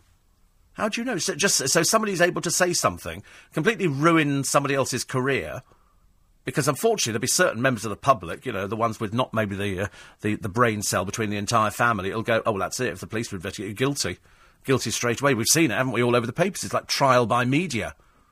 Trial by media. Oh, well, if, if they've been questioned by the police, they must be guilty. Whereas, in fact, you know, the people who sort of write in about it don't know diddly squat. They don't know anything. They need to look at their own house first before they sort of worry about anything else. 84850 steve at lbc.co.uk. Uh, another one here. Uh, oh, there's a story about Susan Boyle. Did I pick up on Susan Boyle? There's a picture of her in, in one of the uh, one of the papers today. For the life of me, I can't remember what it was uh, what it was about. Perhaps it was a colour supplement. Either way, it'll probably pop up a little bit later on in our free podcast for today. Uh, doctors alarm over the diabetes epidemic. There is a, you know, diabetics are apparently a 25% increased chance of having a heart attack. Uh, also, 40% higher risk of death. There's a consultant, dia- diabetologist, I've never even heard of that word before, who led the National Diabetes Audit, and he said ri- the risks were not inevitable. There's a lot of positive messages, a lot can be done to prevent them, but it requires partnerships between people with the condition and their health services, because there are more people now. There are, you know, they say, um, the audit, which analysed the care of nearly 2 million people with diabetes in 2010 2011, revealed that sufferers are 65% more likely to have some sort of heart failure than the general population, and 144% more likely to need dialysis or kidney transplants. God, a cheering thought for a Monday, isn't there? What do my boss keep saying to me? How are you feeling today? I go, I'm all right, so far. so far, I'm not, not totally convinced. Uh, lots of pictures of snow. It's ski fun day. Skiers taking to the slopes of Cumbria in Derbyshire. Very, very pretty. But more snow to come, but I, I don't think a lot. Certainly not down here in London. It's too warm. And so the prediction is. Not my prediction. I've, I've pinched it, I'm afraid. Pinched it from Chris Lowry, who knows about these things. A little bit of snow this week, but nothing to worry about. And he thinks unlikely, as of the present time, as of the present time, um, there won't be any snow at Christmas after Christmas, you're going to be wading through the stuff. Because they, they were saying, I think a little while ago, they said, I think, I think it's February. They've said that we're going to be five foot deep. Five foot deep. Uh, Sue says, what happens if the autopsy shows the nurse died from natural causes?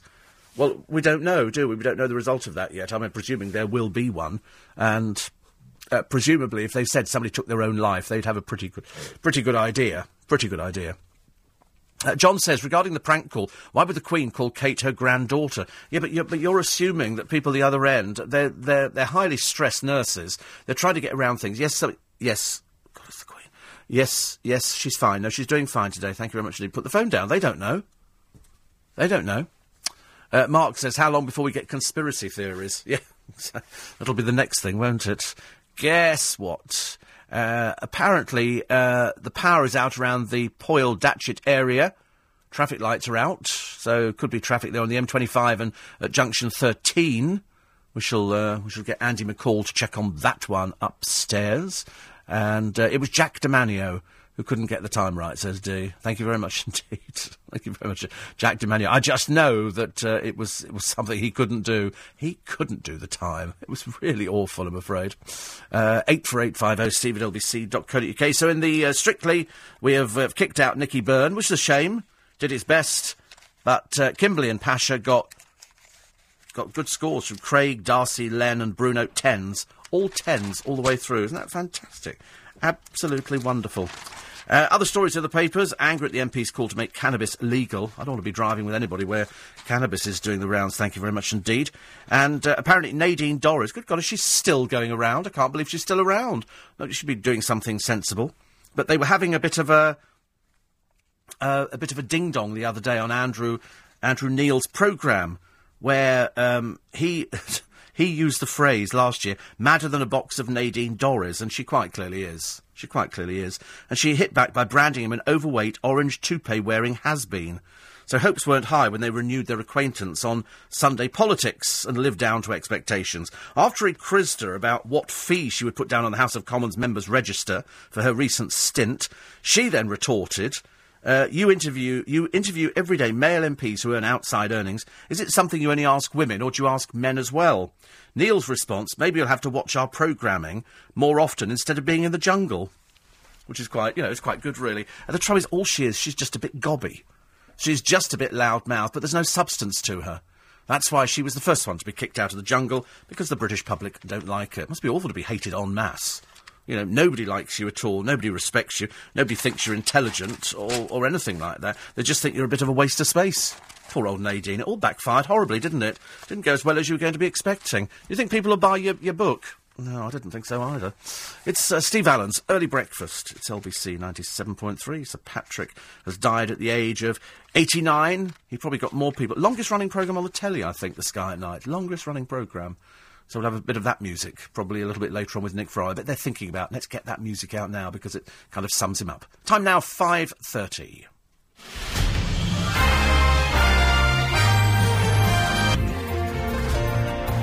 Can't remember what the Frankie Boyle comment was about James Arthur. Was it a sheep's head or something with teeth in it or something? I can't remember what the what he described him as. And James Arthur reacted very badly. He doesn't look. He doesn't come over as very pleasant, James Arthur, to me. I don't care whether he's won the X Factor. I mean, I really don't care. It's not changing my life. I didn't vote for him, but I can't remember what the quote was. It was very funny, and uh, he obviously took it very badly. He obviously doesn't like criticism. I think the other boy's going to do well. I think Jahmene's going to do very well. He's got a great voice. Although, how many times you want to hear somebody singing falsetto? I'm not too sure. Very, it's a very interesting voice, but how many songs? A cross between a tramp and a duckling. Oh, it's a shame, really, isn't it? The ugly duckling, I think he was referring to. One of your listeners were the victim of one of the funniest prank calls on LBC ever. No less a personage than Sheila Fine Silver from Cockfosters, who was on the receiving end, if memory serves, from one Iain Lee. Do you remember it? I, I don't, actually. I, can't, I can remember most things. I can't remember loads of things like that. So good morning to her and uh, Raimondo, who attended yesterday and will be listening. People never miss this programme. They never miss this programme. It's, that's what I love about it. I love about it. We always know that on any day, if somebody said something, they'll be say, Steve just said that. Steve just mentioned that. Somebody else will write in and tell me the other thing that he said about King Arthur. But uh, James has vowed not to be ruled by Simon Cowell. End of career, ladies and gentlemen. End of career. Because Simon Cowell, they're signed to Syco. And you will do what you're told to do, James. You know, you might think that you can do it, but do you remember Steve Brookstein? We talked to Steve Brookstein, and he, he wasn't really interested. He didn't, he didn't want to go down the Syco route. And so he said, no, I want to do this, and they said no, so they parted company. Which served him very well, because he can carry on actually doing you know, proper proper singing out there. Whereas uh, James, who, you know, if you're not blessed with looks, God knows he's not blessed with looks, you know, wants to actually have any sort of career, because he hasn't got a career up until now, then you have to toe the party line, and you have to do the songs that they tell you. You know, you do the songs that they tell. They say you sing it's like Susan Boyle. You know, you sing these songs, love. I'm a broomstick. I'm a... no. You sing the songs we tell you, love. All right. Quite mad. Quite mad. Get her in the studio. Get her to record as much stuff as possible before she starts dancing up and down with a broom as she did at the airport. It was a mop, wasn't it? She was dancing with a mop at the airport. God's hope for all of us, I'm supposing. Uh, Wendy says, what about the weather in Harrogate? Dreadful. Absolutely dreadful over this weekend. I can't begin to tell you. Rain, snow, thunder, lightning. Actually, it was a little bit like watching Sleeping Beauty up at Sadler's Wells. It's so well done. I mean, it is so well done. Lisa says, why do we need to know every time a royal goes into hospital? Surely, surely only joyous or serious cases will be enough. Well, because we're fascinated. So if Prince Philip goes into hospital, uh, people want to know about his health. If the Queen goes in, it would be about her health, wouldn't it? Uh, and I suppose, you know, when it's somebody like Kate, if it's a baby, people want to know about it. But I said the other day, okay, we know she's having a baby, we know she's still being sick because she's she's had started relapsing. And it's not just a case of morning sickness, as Prince William said. It's morning, afternoon, lunchtime, evening, night time, early. It's all the time, I'm afraid. So that that's why we're interested in her. We're, we're concerned, and it's a it's a royal baby, and we don't care what it is, do we? We don't even care probably if it's got two heads. We just we just you know we just like the idea. So that's why we know about the royal family. We feel we own a bit of them. So there it is. Uh, eight four eight five zero steve at lbc.co.uk. Uh, so that's why we do know. Um, another one here. Did you go up to? No, I didn't go up Primrose Hill the other day and see the long building. I should have done. I should have done. Uh, Natalie says I can't find the uh, the film. Went the day well. It's not on the TV guide. Let's see who sent it. Um, it's supposed to be uh, Harry Fowler saving the day. Is that the film with Harry Fowler? I can't remember. It is actually. Is he playing a boy in it? I think he's actually. I think he's a, he's a boy. I'm pretty certain. But it's it's a very good film. Very very good. Very good film. So if it's not on there, it means that Rita in Clapham tells lies. And that's very embarrassing, isn't it? Well, for Clapham and for her, I suppose. Uh, I think it's Harry Fowler. I think it's Harry Fowler in there. Uh, another one here, which just come in uh, on the subject of uh, um, what's this one here? Oh, somebody else saying, why do we have to know every time a royal member goes to hospital? Well, because we do. That's what makes the news, I'm afraid. That's what makes the news. Uh, I didn't see the Frank Bruno interview. Sad to see such a great figure suffering in such a way. Uh, welcome back, primetime ITV. Now the X Factor rubbish has finished. Oh, don't worry, the next one, the, ne- the next one will be up very, very shortly. The next one, uh, 84850. Uh, Brian says the reason why the nurse didn't pick up on the stupid Queen accents was English was not her first language. This just goes back to what we were saying before. They should have something in place that means that they don't have to do things like that. You know, the, the Queen should get through not to a nurse on the ward, but to a surgeon. To the surgeon who's treating her. That's who the Queen would talk. Why would the, why would the Queen want to bother herself with a nurse? She's the Queen, for goodness sake. She'd be talking to the surgeon. They would have issued a statement at the end of each day, I'm assuming, to Buckingham Palace saying this is this is where she is today. That's how it normally works. So you know, I don't think it's I don't think it's any other reason. We can't read anything else into it. It was just tragic. It was just tragic. Uh, she only put the call through. It was the colleague who gave out all the details of how Kate was. Uh, so what if this lady had got sacked? At least she'd still be here to see her kids graduate or or marry. She must have had other issues, says June. Well, I think that you have to you know, I don't know. If you're really, very depressed, all the pictures in the paper, she doesn't look the happiest person.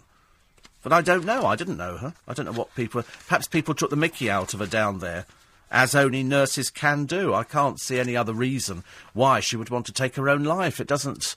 It, it, you know, somebody else has said that there must be underlying problems. There must be underlying problems. There must be must be something. You just don't go from one minute to being a, a nurse who, you know, even with the stress they're under, can still sit down and have a bit of a laugh. You know, th- th- there must be something else to it, mustn't there? And we'll we'll never know. We will probably never know. Will they bank prank uh, ban prank phone calls? Shouldn't think so.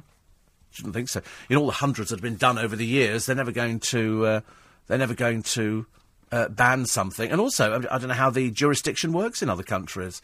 That's what I'd be uh, I'd be interested in finding out whether or not they, they operate under the same rules that we operate under. Uh, David says, I've just planned my Christmas dinner. A whole fillet of beef, about five pounds worth, smothered in butter and gently roasted medium rare, served with a Madeira reduction. Is that a Jew?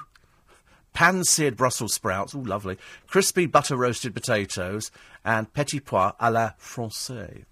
What sounds nice? The peas bit might might fox me. I'm not very good with the peas bit. peas and peas and sweet corn. And I tell you what, I, I would add to that cauliflower cheese. I love cauliflower cheese. I absolutely adore it. It's really bad for me. I can't work out which bit's bad for me, but it is. And and so I haven't had cauliflower cheese because every time I have it, I feel like I'm going into a relapse. I feel like I'm about to go under, which is one of those strange things. But I love the idea of a whole fillet of beef smothered in butter and gently roasted, medium rare. See, medium rare I couldn't have. I'd have to have it. I'd have to have it well done. I'm afraid. I do get my meat cremated. What did I? What did I have for? I'm trying to think what I had to eat on. Oh, I tell you what I had at Joe Allen's. I had Christmas dinner. I knew there was something. They did turkey, and you got a load of turkey, and it came with some vegetables, uh, a little sausage with some bacon wrapped round it making my mouth water, and uh, and two roast potatoes, which weren't brilliant. The roast potatoes weren't weren't brilliant, but it was it was lovely. The turkey was delicious. I didn't have a starter, and I didn't have any bread, which I thought was good. Bread's my downfall, I'm afraid. We got this new bread shop in Twickenham where they actually they actually bake on the premises. You know, proper bread, not not mass produced bread that you buy in Iceland or Waitrose or anything else. They're actually baking it there, or in Marks and Spencer's case, reheating. No, they make it proper bread. It's not cheap. About three quid a loaf, but it's it's absolutely delicious. That's what my neighbour Lynn said. She said it was absolutely delicious. So I, I might have to today go and get one of these. Um, uh, Ian says I saw the Nadine interview whilst having my shredded wheat. She's quite attractive. For some reason, I always crave shredded wheat when I watch Andrew Neil. I know it's that little shredded wheat. He's a bit, he's a bit Arthur Scargill, isn't he? When you to look at Arthur Scargill, it looked like he did have a shredded wheat stuck on his head. And I think the same for Andrew Neil. But as Andrew Neil is a former LBC presenter, uh, I'm a big fan because I used to do the show that used to follow him. So uh, I like Andrew Neil a lot. I like him a lot. Uh, I felt very sorry for Rio Ferdinand. He was on the pitch yesterday, and some demented idiot in the crowd was throwing coins. One of them hit him in the eye, and there's pictures in the papers today uh, of blood running down his uh, his face. Um, he slumped to his knees, clutching his left eye as other coins rained down around him. And then a City fan raced onto the pitch to confront him. Who are these stupid people? In my imagination, are football fans just a little bit thicker than the rest of us? You know, the idiot who, who ran on, you know, and he was he was protected, you know, by uh, by somebody. But to throw coins, what sort of mentality is that? It's just absolutely appalling. Uh, Manchester City have apologised to Ferdinand and said they would try to help police identify the person responsible. When we find them, can we uh, we'll name and shame on the programme? Can we bang them up for Christmas and most of next year? I've never everything so stupid. Actually, of course, I mean the one thing they will have on the coins is they'll have um, if the person's got a criminal record, they better take fingerprints off. Fingerprints off. I didn't realise some many many years ago somebody sent something through the post to LBC actually, and they thought they were being very clever. They put sellotape to seal the envelope, and so when this thing came in, I w- I won't tell you what it is because the the person got arrested for it and charged. And uh, it was. It turned out the reason that they got them is because when you hold sellotape, you put your fingerprints on it. There was no way that they could have put the sellotape on without their fingerprints. So as they'd ripped it off, their fingerprint was on both ends. They got they got thumb and forefinger both ends. So the police went round because they had a record. It was fantastic, and they were arrested very very quickly and charged, and they're in prison. That's all I'll tell you. Um, other stories in the papers today. Uh, families are forking out more for. Isn't it funny? One minute we're told we're not spending enough money for Christmas. The next minute they say, "Oh, we're now overspending for Christmas." I mean, I've been out. I think I've done all the Christmas shopping. My godson doesn't want a present this year. He'd rather have the money. The money is more useful to him. And I can see this happening more and more in families. At, at one time, people used to give gift vouchers, but I thought gift vouchers were a bit naff. I just thought, you know, you stand there and somebody's giving you a £20 gift voucher. That was a bit, that was a bit tedious. And so he wants money. So what I'll do is I'll work out what I've spent on, on everybody else, and then he gets the equivalent in cash. And then he can spend it, or perhaps he, he might want to put it towards, you know, I think he wants one of these um, iMac computer things. Well, you know, which are not cheap. And uh, probably his dad said, well, listen, if you save up a percentage to it, then I'll, I'll add the rest of it. So maybe next year you can have one. If that's how it works, I don't know. So we'll, we'll wait and see. So he's been very brazen and asked for money this year. So I've written back, yeah, okay, you can have money. It's okay. Money, money's no no problem for me whatsoever. Uh, Sign of the Times says Mark in High Wycombe. Our company over the years has run a Christmas trip for disadvantaged kids, all good fun and staffed by company volunteers. However, I note this year they're struggling to get the staff to volunteer. I suspect it's because people now think twice about being close to children, just in case any accusation or action takes place and you get accused of something now or at a later date. Sadly, it's probably a byproduct of the Savile affair. I think you're probably right. I think you're probably right. I don't think you're wrong there. I don't know. I if you have anything to do with kids now, you're supposed to be is it C? I can't remember what the thing is. Is it CRB check? Because I know a lot of magicians have to have the CRB check, and uh, and they've got to you know pass it. And then I'm supposing that if you're going to do something where there are kids there, then you're going to have to have a check for it. I know that I was talking to somebody who collect used to collect children for school. You know, one mum will pick up three or four kids in the road. Well, apparently you can't do that now because they're not your children. And it's all become a little bit tacky, really, because of something that might or might not be said later on. You don't know, do you? So most people are not actually prepared to risk it because they think, well, if this all comes back at a later date, who knows? Went the Day Well is on Tuesday, Channel 4 at 12.50. There you go. It's, uh, it's, it's well worth watching. well worth watching. It's it's a very good film. Old black and white. A secretary would have made the call, not the Queen, and certainly not at that time of the morning, says Marion Croydon. Unless the, unless the Queen was having one of her bridge sessions late at night, sitting there, you know, perhaps with a box of Ryvita or something, going, I think I'll phone. But you're right. I said at the beginning of the programme, the Queen would never make those phone calls. Somebody would phone, and they would phone the surgeon. They would phone a senior. They wouldn't just phone on the off chance. But there again, that's why the hospital are at fault. They should have said, listen, the Queen is never going to just pick up the phone and call like she's going to pop round on a bicycle or something. It's not going to happen. Somebody will phone up during daytime hours and they will say, you know, the Duchess had a, a restful night, she's still being ill, and that'll be it. You never get the Queen picking up the telephone. But nobody told the nurses that. They perhaps thought that's how it worked. But then if she's been there for four years, you would have thought, you know, somebody would have realised it would have come from a secretary, and they wouldn't be doing it through the switchboard. They would have all the private numbers of all the surgeons. That's how it would work. That's how it would work, I'm afraid.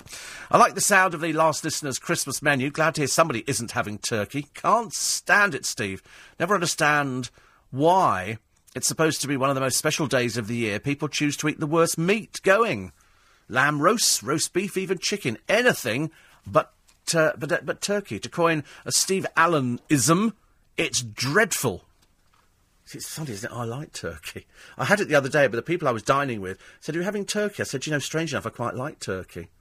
It's odd, isn't it? We only have it once a year. I don't have it any other time. I know you're supposed to have goose or duck or something like that, but I mean, that's a bit fatty for me. Oh, we've got to take a break.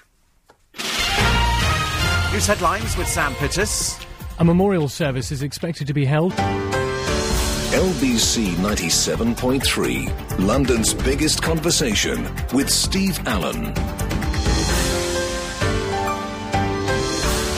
Morning, 10 to 6. Nick Ferrari with you after the news at 7 this morning.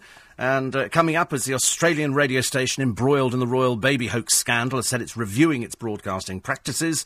Nick will be asking, was it the hospital that failed in its duty of care. Plus, as Europe's leaders gather to commemorate the European Union receiving the Nobel Peace Prize, Nick will be asking, has the EU been a force for peace? Full review of the day's newspapers, Andrew Neather. The London Evening Standard comment editor, former speechwriter at number 10, will be live in the studio going through the papers. But it will be the, uh, the, the royal hoax and has the hospital failed? Should they have trained the staff better? And the answer is yes. The trouble is, doctors and nurses aren't very good at asking for help. You know, they're, they're far too busy to do things. They just don't have enough time. So, you know, for somebody to say, right, we've got a member of the royal family coming in, although this has been the choice of the royal family for many years, uh, this is what the procedure is. They shouldn't have to explain to anybody because it shouldn't affect the staff in any way, shape, or form. It should only really affect the senior surgeons and the senior registrar at the hospital who would deal with, the, with Buckingham Palace. If there was something urgent, then they would speak to the Queen, but in this case, they're speaking to William. They're not going to be discussing Kate's predicaments with Her Majesty. Much as I'm sure the Queen is interested, she'll leave it up to William to tell her what's going on. Marion from Broxbourne says, please, please, please, can you thank the lovely Diana and Justin for organising the wonderful time we had at the Steve Allen Appreciation Society's Christmas get-together. An amazing time was had by all, lovely friends. So uh, thank you to you all, says Marion. Waiting to see the pictures. Can't wait to see the pictures from this one. Sounds very good. Uh, Joe says, agree with you about the lovely Nadine Dorries. Glad Andrew Neil gave her some of her own medicine. I don't care about Andrew's hair. It's his quick wit and political brain I like. I love the daily politics. I don't think her book will sell this Christmas by anybody with a brain anyway. No, I mean, she's, she's trying to capitalise and think she's got some sort of personality. The trouble is, being what she thinks outspoken is not a personality. She was dull as ditchwater in the jungle. She she served no useful purpose whatsoever. She's uh, quite clearly a snob. She quite clearly doesn't. The funny thing, but she's an inverted snob. She was she was very much sort of one of these sort of people who's sort of working class but likes to really pretend she's middle class. You know, she's uh, she has her hair dyed. She likes to make the best of herself and all. You bet she's got a bathroom full of brand name stuff.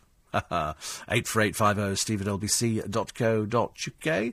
One from uh, Mark. He says, When will this media storm end? It's on every TV and radio channel in Australia. Yes, um, I don't. Uh, I, I, don't see it ending any time soon. Can't think of any reason why it would end any time soon. They're waiting now. The next thing will be for the uh, the two radio presenters to come out and give their version of it. And their version is we went in, we had a normal day, we decided to make this phone call. The cost must have been astronomical. And so they made this long distance phone call, and it all went very well. and they got the desired results. They played it back on their programme, and then blow me down. The woman concerned takes her own life, and that's when it took the turn for the worst. Paul says that when the day well, Ealing Film Production tells the story of a quintessentially English village infiltrated by German paratroopers prior to an invasion. Main star was Leslie Banks, but Thora Hird was an army girl, and yes, Harry Fowler was young George. And it's one of my favourite places, the location. It's Turville in Buckinghamshire. It was on More 4 a few weeks ago and turns up on uh, another of their stations every eight weeks or so. You may recall when it was screened, I said I thought you were friendly with the film booker at the station, as every time you mentioned a film, up it comes. So in that case, can you please mention The Bishop's Wife, one of our favourites, which has got the Mitchell Boys Choir. It's a lovely film. David Niven, Cary Grant as an angel, and Loretta Young. And uh, he says, oh, uh, once that's on, and a bit of Ray Conniff, we know Christmas is here. Yes, you must, you must watch Went the Day Well. In fact, if you, if I keep meaning to drive out to Turville in Buckinghamshire. I keep meaning to drive out there because I'm sure it hasn't changed. It's a bit like going down to um, where did John Mills live? Denham. That little village. They've used that for films before. Loads and loads of films. Where were Kate's security men, says Mary? Well, it had nothing to do with them. They were probably sitting outside the room. It had to do with the phone call, isn't it? Uh, re hoaxes. There was a programme on television about the Hotel Claridge's.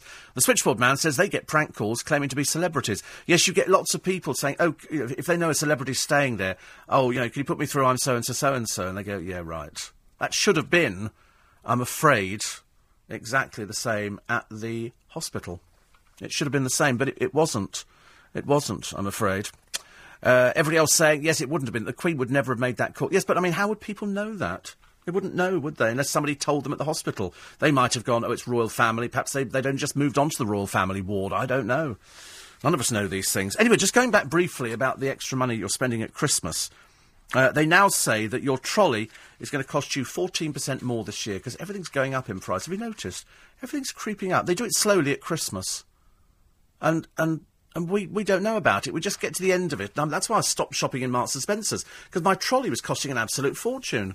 Even my little shopping basket was costing a small, you know, a small fortune. So I've now started shopping in Waitrose, where I seem to get a lot more for my money, a lot more bang for your bucks, as they say. Jason says, regarding the prank calls history, Beadle's about in the 80s, went for many years, pulling in millions of viewers, didn't do anybody any harm, and was worse than this.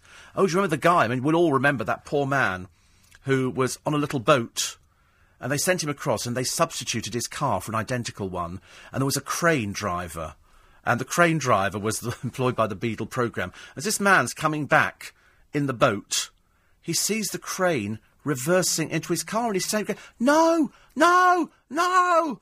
No, and the crane driver, of course, you know, being in on the prank, doesn't say. He just reverses and knocks the car into the water. Says, "No!" goes this man, and the crane driver gets off. And the bloke goes, "What have you done?" He goes, "Well, you shouldn't have parked there, mate, should you?"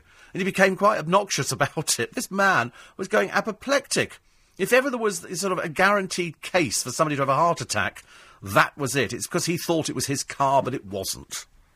And we laughed at it because it was a funny one. Mind you, they had some very odd ones with Jeremy Beadle. There was the one where there was this enormous explosion and a bright light, and they dug a hole in this woman's garden, and an alien came out, and she thought the aliens had landed. Just looked like somebody in a silver suit, I'm afraid. Didn't look like an alien at all. But always remember the bloke with the car. Always remember. Always remember it. It was because it was just dreadful. Uh, 84850 steve at lbc.co.uk. So you're quite right, Beadle's about went on for ages, and and some of them were heart attack inducing. They really, they really were. But uh, nobody ever died. Nobody ever died, and that's that's why this one is so unusual. Because who'd have thought it? You, you, you couldn't. Uh, Noreen says you're sounding good this morning. The tree goes up today. I very much hope the Dutch is okay. Prince William cancelling last night. Yes, tree up to date. A lot of this is the week you're going to go out and buy your Christmas trees. This is the week you're going to buy your Christmas trees because you're going to want to put the tree up because we're now on to the, what are we on to? The 10th today. The 10th. It's, uh, it'll be, you watch. It'll whiz through. It'll whiz through. Before you know where you are, we'll all be singing Deck the Halls with, and you'll go, Joe, I still haven't bought the tree. So get them while they are. There's not a shortage. Not a shortage. Paul Cooper was selling a lot in Twickenham the other day of uh, those holly wreaths. Somebody sits down and makes these holly wreaths, and they're really quite pretty. They're not big enough for me, so perhaps I'll have to say to him next year, can you make a bigger holly wreath? They're about six quid each or something, and it's really nice. And the at Sandy's, they're all decked up for the holiday season. Stuart's still working his little socks off down there, and uh, I think their main floral display has gone up to Brinsworth House, but they've still got lots of other plants outside there, which is very nice indeed. Uh, Steve, it's a common rule that information should not be passed over the phone. We had to have a written confirmation from the other party, i.e., hospital so- social workers. It's very, very sad how it's turned out. There's no denying it's very, very sad. Nobody, but nobody, could ever have foreseen what was going to happen at the end of this. We don't know what happened in the hospital with the other nurses pointing and laughing, going, "Ooh, you put the call through." That was it. Do you know somebody I was talking about the other day? Strangely enough, was pitched up in the papers today. Terry Waite, who's uh, who's gone back to Beirut after all these years to uh, meet up with some of the people that he met over there first time round. It's LBC 97.3, Steve Allen's Early Breakfast. And uh, we'll take some more of your text and emails, the other side of the news which is coming up. So the prediction is no snow, no snow on Christmas Day. That's of that's today. We, we can predict that far in advance. Tomorrow it might change, but at the moment, it's uh, it's no snow. A little bit of snow later this week, getting a bit cold, but nothing to worry about. So it effectively means that the Met Office were right last time when they uh, when they said February is going to be particularly bad. They said what did they said five foot in February. I'm not sure I can wait that long. Five foot of snow. Great. Let's hope they're wrong, shall we? Let's hope they're wrong, especially if you've got to travel over Christmas. Short break. More of your texts and emails coming up after the news at six with Sam Pittis. On FM, online, and digital radio, London's biggest conversation. This is LBC 97.3. Morning, five past six. And uh, th- Steve, thank you for announcing the East Finchley Community Trust Christmas Festival, which was last Saturday. It was a roaring success. Good, I hope so. I like that. Brian in Hampton Hill wants to know if Easter eggs are in the shops. No, but they're roughly the same because they've got those Lindt chocolate teddies. What's a teddy to do with Christmas? They've got little reindeer and stuff. I quite like things like that. But I've, I must check with my brother when his uh, sweeties have arrived. I ordered from Lakeland. Uh, didn't, remember, didn't a member of the public die during a prank on the Noel Edmonds show many years ago, says Lou? Yes. Yes. That was the, uh, that was Mike Smith, wasn't it? I can't remember exactly what it was off the top of my head, but you're right, somebody died during that. Phil says, I thought James Whale was making a holly wreath. Well, pff, he says so. He's never managed to make one yet. Every year he says to me, for, as, you know, since I was a, a, lad, James Whale has said to me, "Don't worry, I'll make your holly wreath, Steve. I'll make it." And he never managed to get round to it at all. I'm afraid. Uh, Jackie says. Thank you to all the people who attended your celebration lunch yesterday. They have a celebration lunch for me. Lots of fun and frolics, Rhett being Father Christmas and allowing us to sit on his knee. There's a court case. Diana gave us lovely flowers, made Christmas crackers, and uh, so there was Diana, Marion, uh, Jill S. and Jill B, Rhett, Justin, Simon, Sheila and Raymond, Raymondo, Anne and Barbara, Lisa and Karen, and Jackie from Paddock Wood. So I hope you all had a, a very, very nice time. And uh, now we're properly into the holiday season. Over at the Eel Pie Club, they've got Geno Washington and his new rhythm and blues band playing, I think it's this Wednesday. Yeah, it must be. It's the 12th, isn't it? Details on eelpieclub.com. eelpieclub.com. Talking of supermarkets, says Bridget, Morrison's have caused a major furore by having a TV ad showing somebody giving their dog Christmas pudding, which contains raisins, which are toxic to dogs causing kidney failure. Please say hi to Paul, my dad's lovely carer, who I found out yesterday is a massive LBC fan. So there you go. Hi, Paul, being massive fan. So don't give Christmas pudding to dogs. It's got raisins. Oh, by the way, the Pudsey calendar is out now. There's a, there's a Pudsey calendar as well. And I, I, thought I'd mention that just for all those people who go, oh, I can't wait. I can't wait to sort of buy the Pudsey calendar. And uh, a true fan of mine, that's Marge at Lee Barn Stables. You're still not getting the hot water bottle, okay? Uh, another one here, which says uh, breaching confidential info is a sackable offence in most places. And so that's why it's, uh, you know, lack of insight I'm afraid. So yes, it's uh, it's this, but how it works from there to here, I don't know. That's that's what people are trying to find out. Some people are saying that they've broken the law in Australia. Other people are saying no, their lawyers looked at it. They tried to contact the people, but they couldn't. So they're, they're, probably covered that way. I can't wait to see how this finishes up because it could have. Um, could have, uh, you know, amazing ramifications for people in this business about the things you can do and the things you can't do. Uh, one here, which says, uh, Lisa says, the two Australians have just released a statement, have they? Have there a statement? We'll have a check on that on the internet and find out. Remember the Beadle prank? Where the woman comes uh, home to be told the council are putting a gents' public loo next to a house. I can remember that my funniest one, it was the simplest one, was where the council put up a set of traffic lights on this woman's house, and they gave her a control box and said, You have to control the traffic on the traffic lights. And she said, Well, how, how am I going to do that? So we have to sit up all night and do it. So she, it was so funny. Very, very funny. I quite like that. Once again, do not, please, do not give dogs Christmas pudding. They'll eat it, but it's not good for them. It's not good.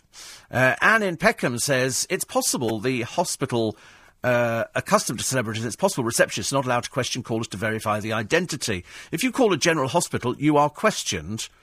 You know, why did this hospital not have the same policy? Well, that's the question we'll ask later on. Nick Ferrari will be asking that question. They must have had something in place to protect their, their royal visitor. That's why. But then certain people not to know it. For some reason, they got lucky, the call got put through, and that's how it worked. That's how it worked. 84850 steve at lbc.co.uk. The Australian radio presenters are going to appear, they're going to break their silence about the prank call today. This is news just in. Uh, Mel Greig and Michael Christian will appear on three television shows this morning to speak for the first time about the call in which they tricked two nurses. They'll be quizzed about the incident on the Australian TV programme A Current Affair, Today Tonight, and The Project. Uh, a tweet from a current affair says first interview with the two Day FM DJs just recorded with Tracy Grimshaw. It's raw and emotional. The full uncut interview six thirty tonight, and a spokeswoman for the station's parent company, Southern Cross Austereo said the presenters want to speak about Miss Saldanha's death. They're on indefinite leave from the station. They've been since been bombarded with abusive and threatening messages on social media websites. But a survey of 11,000 people in Australia found almost two thirds of voters believe the presenters should not be blamed for the tragedy. Well, they can't be. Because they didn't know. It's like getting in the car. You're not to know you're going to have an accident that day and possibly cause death by dangerous driving. You don't know. So, unfortunately, it's just an un- a very, very, very unfortunate uh, act. Very, very unfortunate act. Whether it stops the station doing any more like this, I've got no idea. Duke of uh, Cambridge, as you know, pulled out of attending last night's British military tournament to spend time with the Duchess.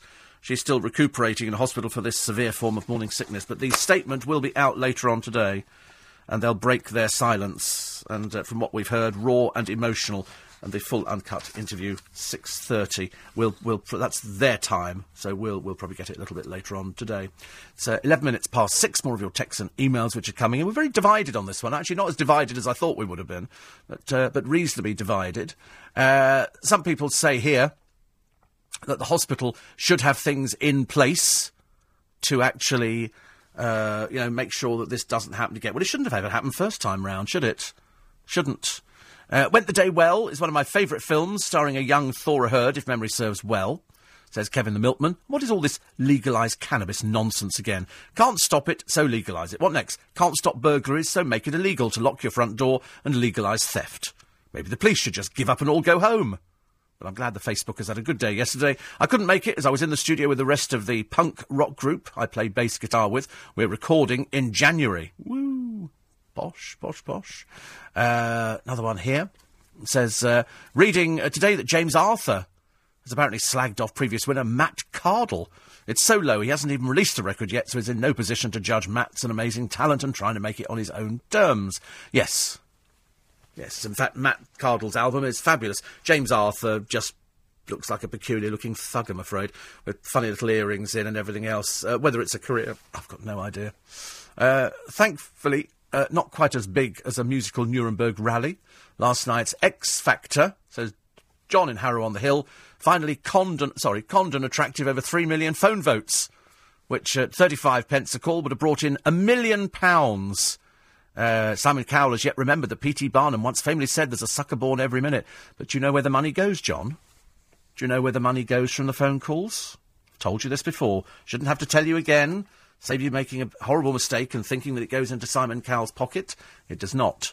He gives it very generously to the Entertainment Artists Benevolent Fund. So there. So we should expect apology by return. I'd hate to have to pass your details on to him so he sues, because he's very generous with the money from the phone calls. Uh, one here says, thank you to everyone who came to the donor event at Wood Green. Great response. That's the ACLT volunteer in West London. What's happened to the other nurse that passed the information? I don't know. I don't know. She's not been named. She's not been named. I mean, I, I should imagine she's probably sitting there thinking, well, it can't be far away from me, can it? I suppose. Uh, young Gloria says, uh, woke up yesterday morning to snow, and it continued all day. This is Denmark, by the way, just in case you'll get a little bit worried, saying, where is the snow?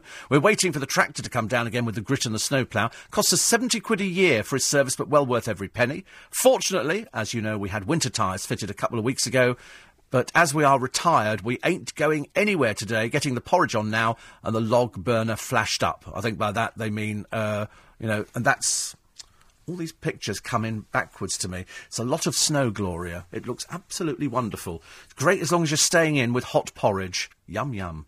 14 minutes past six. LBC 97.3. Morning, 17 minutes past six. Snow, snow, snow, snow. Not here, in Denmark, which is lovely. Which is lovely. And Gloria's over there, so they've just uh, stacked the fire up. They've got the porridge on and they look at because I think it looks beautiful. Forests which are covered in snow. When we cut down the Christmas tree a few years back, it was just it was so cold. I can't tell you how cold. My feet are the worst thing. They always go first. My feet, hands were cold. Everything was cold. It was just bitter, but pretty. So pretty, absolutely beautiful. It really was. And nice. So when we get the snow eventually over here, and mark my words, we will be getting snow over here. You just have to sort of make sure you're, you're braced for it. They've got two twins in the paper. two twins. What am I talking about? They've got twins in the paper today. So sorry. And uh, they're too young to walk. They're nine months old. But what can they do? They can swim underwater. They are water babies. They are original. I mean, it's an extraordinary talent. Apparently, it emerged during a family holiday to Cyprus, where they both jump. I mean, how they learn to sort of go and swim underwater with their eyes open and they suddenly set off. They did five metres, and then they went under the water, and yet they're they're nine months old. How do you learn at nine months old you can't breathe when you go under the water? I think they just sort of hold their mouths tightly shut. It's unbelievable. Because I used to be able to, when I was little, not as little as that, admittedly, um, I, I could open my eyes underwater. Now I can't. I tried it a short while ago. It doesn't. Can't even do it in the bath. Because, you know, you, you could lie there, you could open your eyes underwater. I was very good at swimming along, you know, without goggles on. But these are only nine months old. It's such a good picture. Nice to have something decent, a, a, an interesting story in these days of doom and gloom and stuff like that. Uh, in the event of his death, the astronomer, Patrick Moore, who's died at the age of 89, is quite clear about what he wanted. He wouldn't want. Uh, he, w- he, he wouldn't want a funeral, but a party. Lots of drink, plenty of show. And so that's what's, uh, that's what's going to happen Short stay in hospital. He died in the company of close friends and carers and his cat as well, which is nice. So he, he died happy. He was 89. He had done the Sky at Night for 55 years, which makes him, I think, the longest running host of the same TV show. The final programme was broadcast just last Monday, and he only missed one episode because he had some food poisoning in 2004. Then he became wheelchair bound. But uh, 89. 89, so he wants a bit of a party and uh, no doubt he will get it as well. More of your texts and emails this morning. Try and get through as many of these as possible. Uh, I got sent in a lovely picture by uh, by Gordon, who took a picture uh, from the Shard, and he's got access to the uh, Qatari family's barbecue area. And this is, it doesn't help, does it really? But this is the view from the top of the Shard. I feel quite physically sick looking at it. It's that high that's the top of the. That's the, the top of the shard. It's quite high up, isn't it? Wouldn't want to f- wouldn't want to fall out one of those windows. See, that's the trouble. You see, I would buy a flat there. They're about ten mil, so I'd probably buy a couple. You know, just adjoining ones, just just just to keep as little places for people to pop into, ladies and gentlemen. I could have a little bit of a Christmas party just by myself in a box of Twiglets. You know, it'd be quite nice. But I always worry about the windows in flats, especially in buildings as high as that. If you leant on it and the window fell out, that would be my worst. I would have to walk around strapped to a wire or something that could be affixed to the middle of the room because I'd be so frightened. Things like that frighten me a lot, actually. I've got this fear of falling out of places. buses, parties, you know, everything. And, and so when we went to the Winter Wonderland the other week, when they do that big ride where it drops you from a great height, that's, that's the thing that kind of freaks me out. But this, this picture, it looks fantastic, Gordon. Uh, in Charlwood now, formerly of uh, Betchworth. He said there were some decent singers on the X Factor this year, but the only talent was James Arthur and Lucy Spraggan. How long before the story comes out of what's happened to Lucy? What did happen to Lucy? Did Lucy Spraggan just? I don't. I can't remember what happened on that one. Was there something that I, I don't I don't know about? Or perhaps I'm not aware of. Am I being incredibly naive? I did take a. Oh, I tell you, I got on the bus the other day, having been to Sadler's Wells, and then we went to Joe Allen's, which was wonderful. And I get on the bus, and there's a family, a Chinese woman, her daughter, and her husband sitting on two seats, eating a Chinese takeaway. They're holding, they're eating with chopsticks on the, on the bus. Now, as far as I'm concerned, people who eat food on the bus are tramps. Okay? It's, it's as disgusting to me as people doing their makeup. And we had this big discussion. I was with these four ladies on Saturday night at the theatre, and we all agreed that putting your makeup on the train means you're a tramp. It's just the lowest of the low, and people sit there with it. Pro- you look at them and you think, Oh, it's as bad to me as people putting their feet up on the seat. That is the worst ever, I'm afraid. But it was, they were eating a Chinese meal, Neil. He says, I was only joking about the family using chopsticks. You replied they were unbelievable.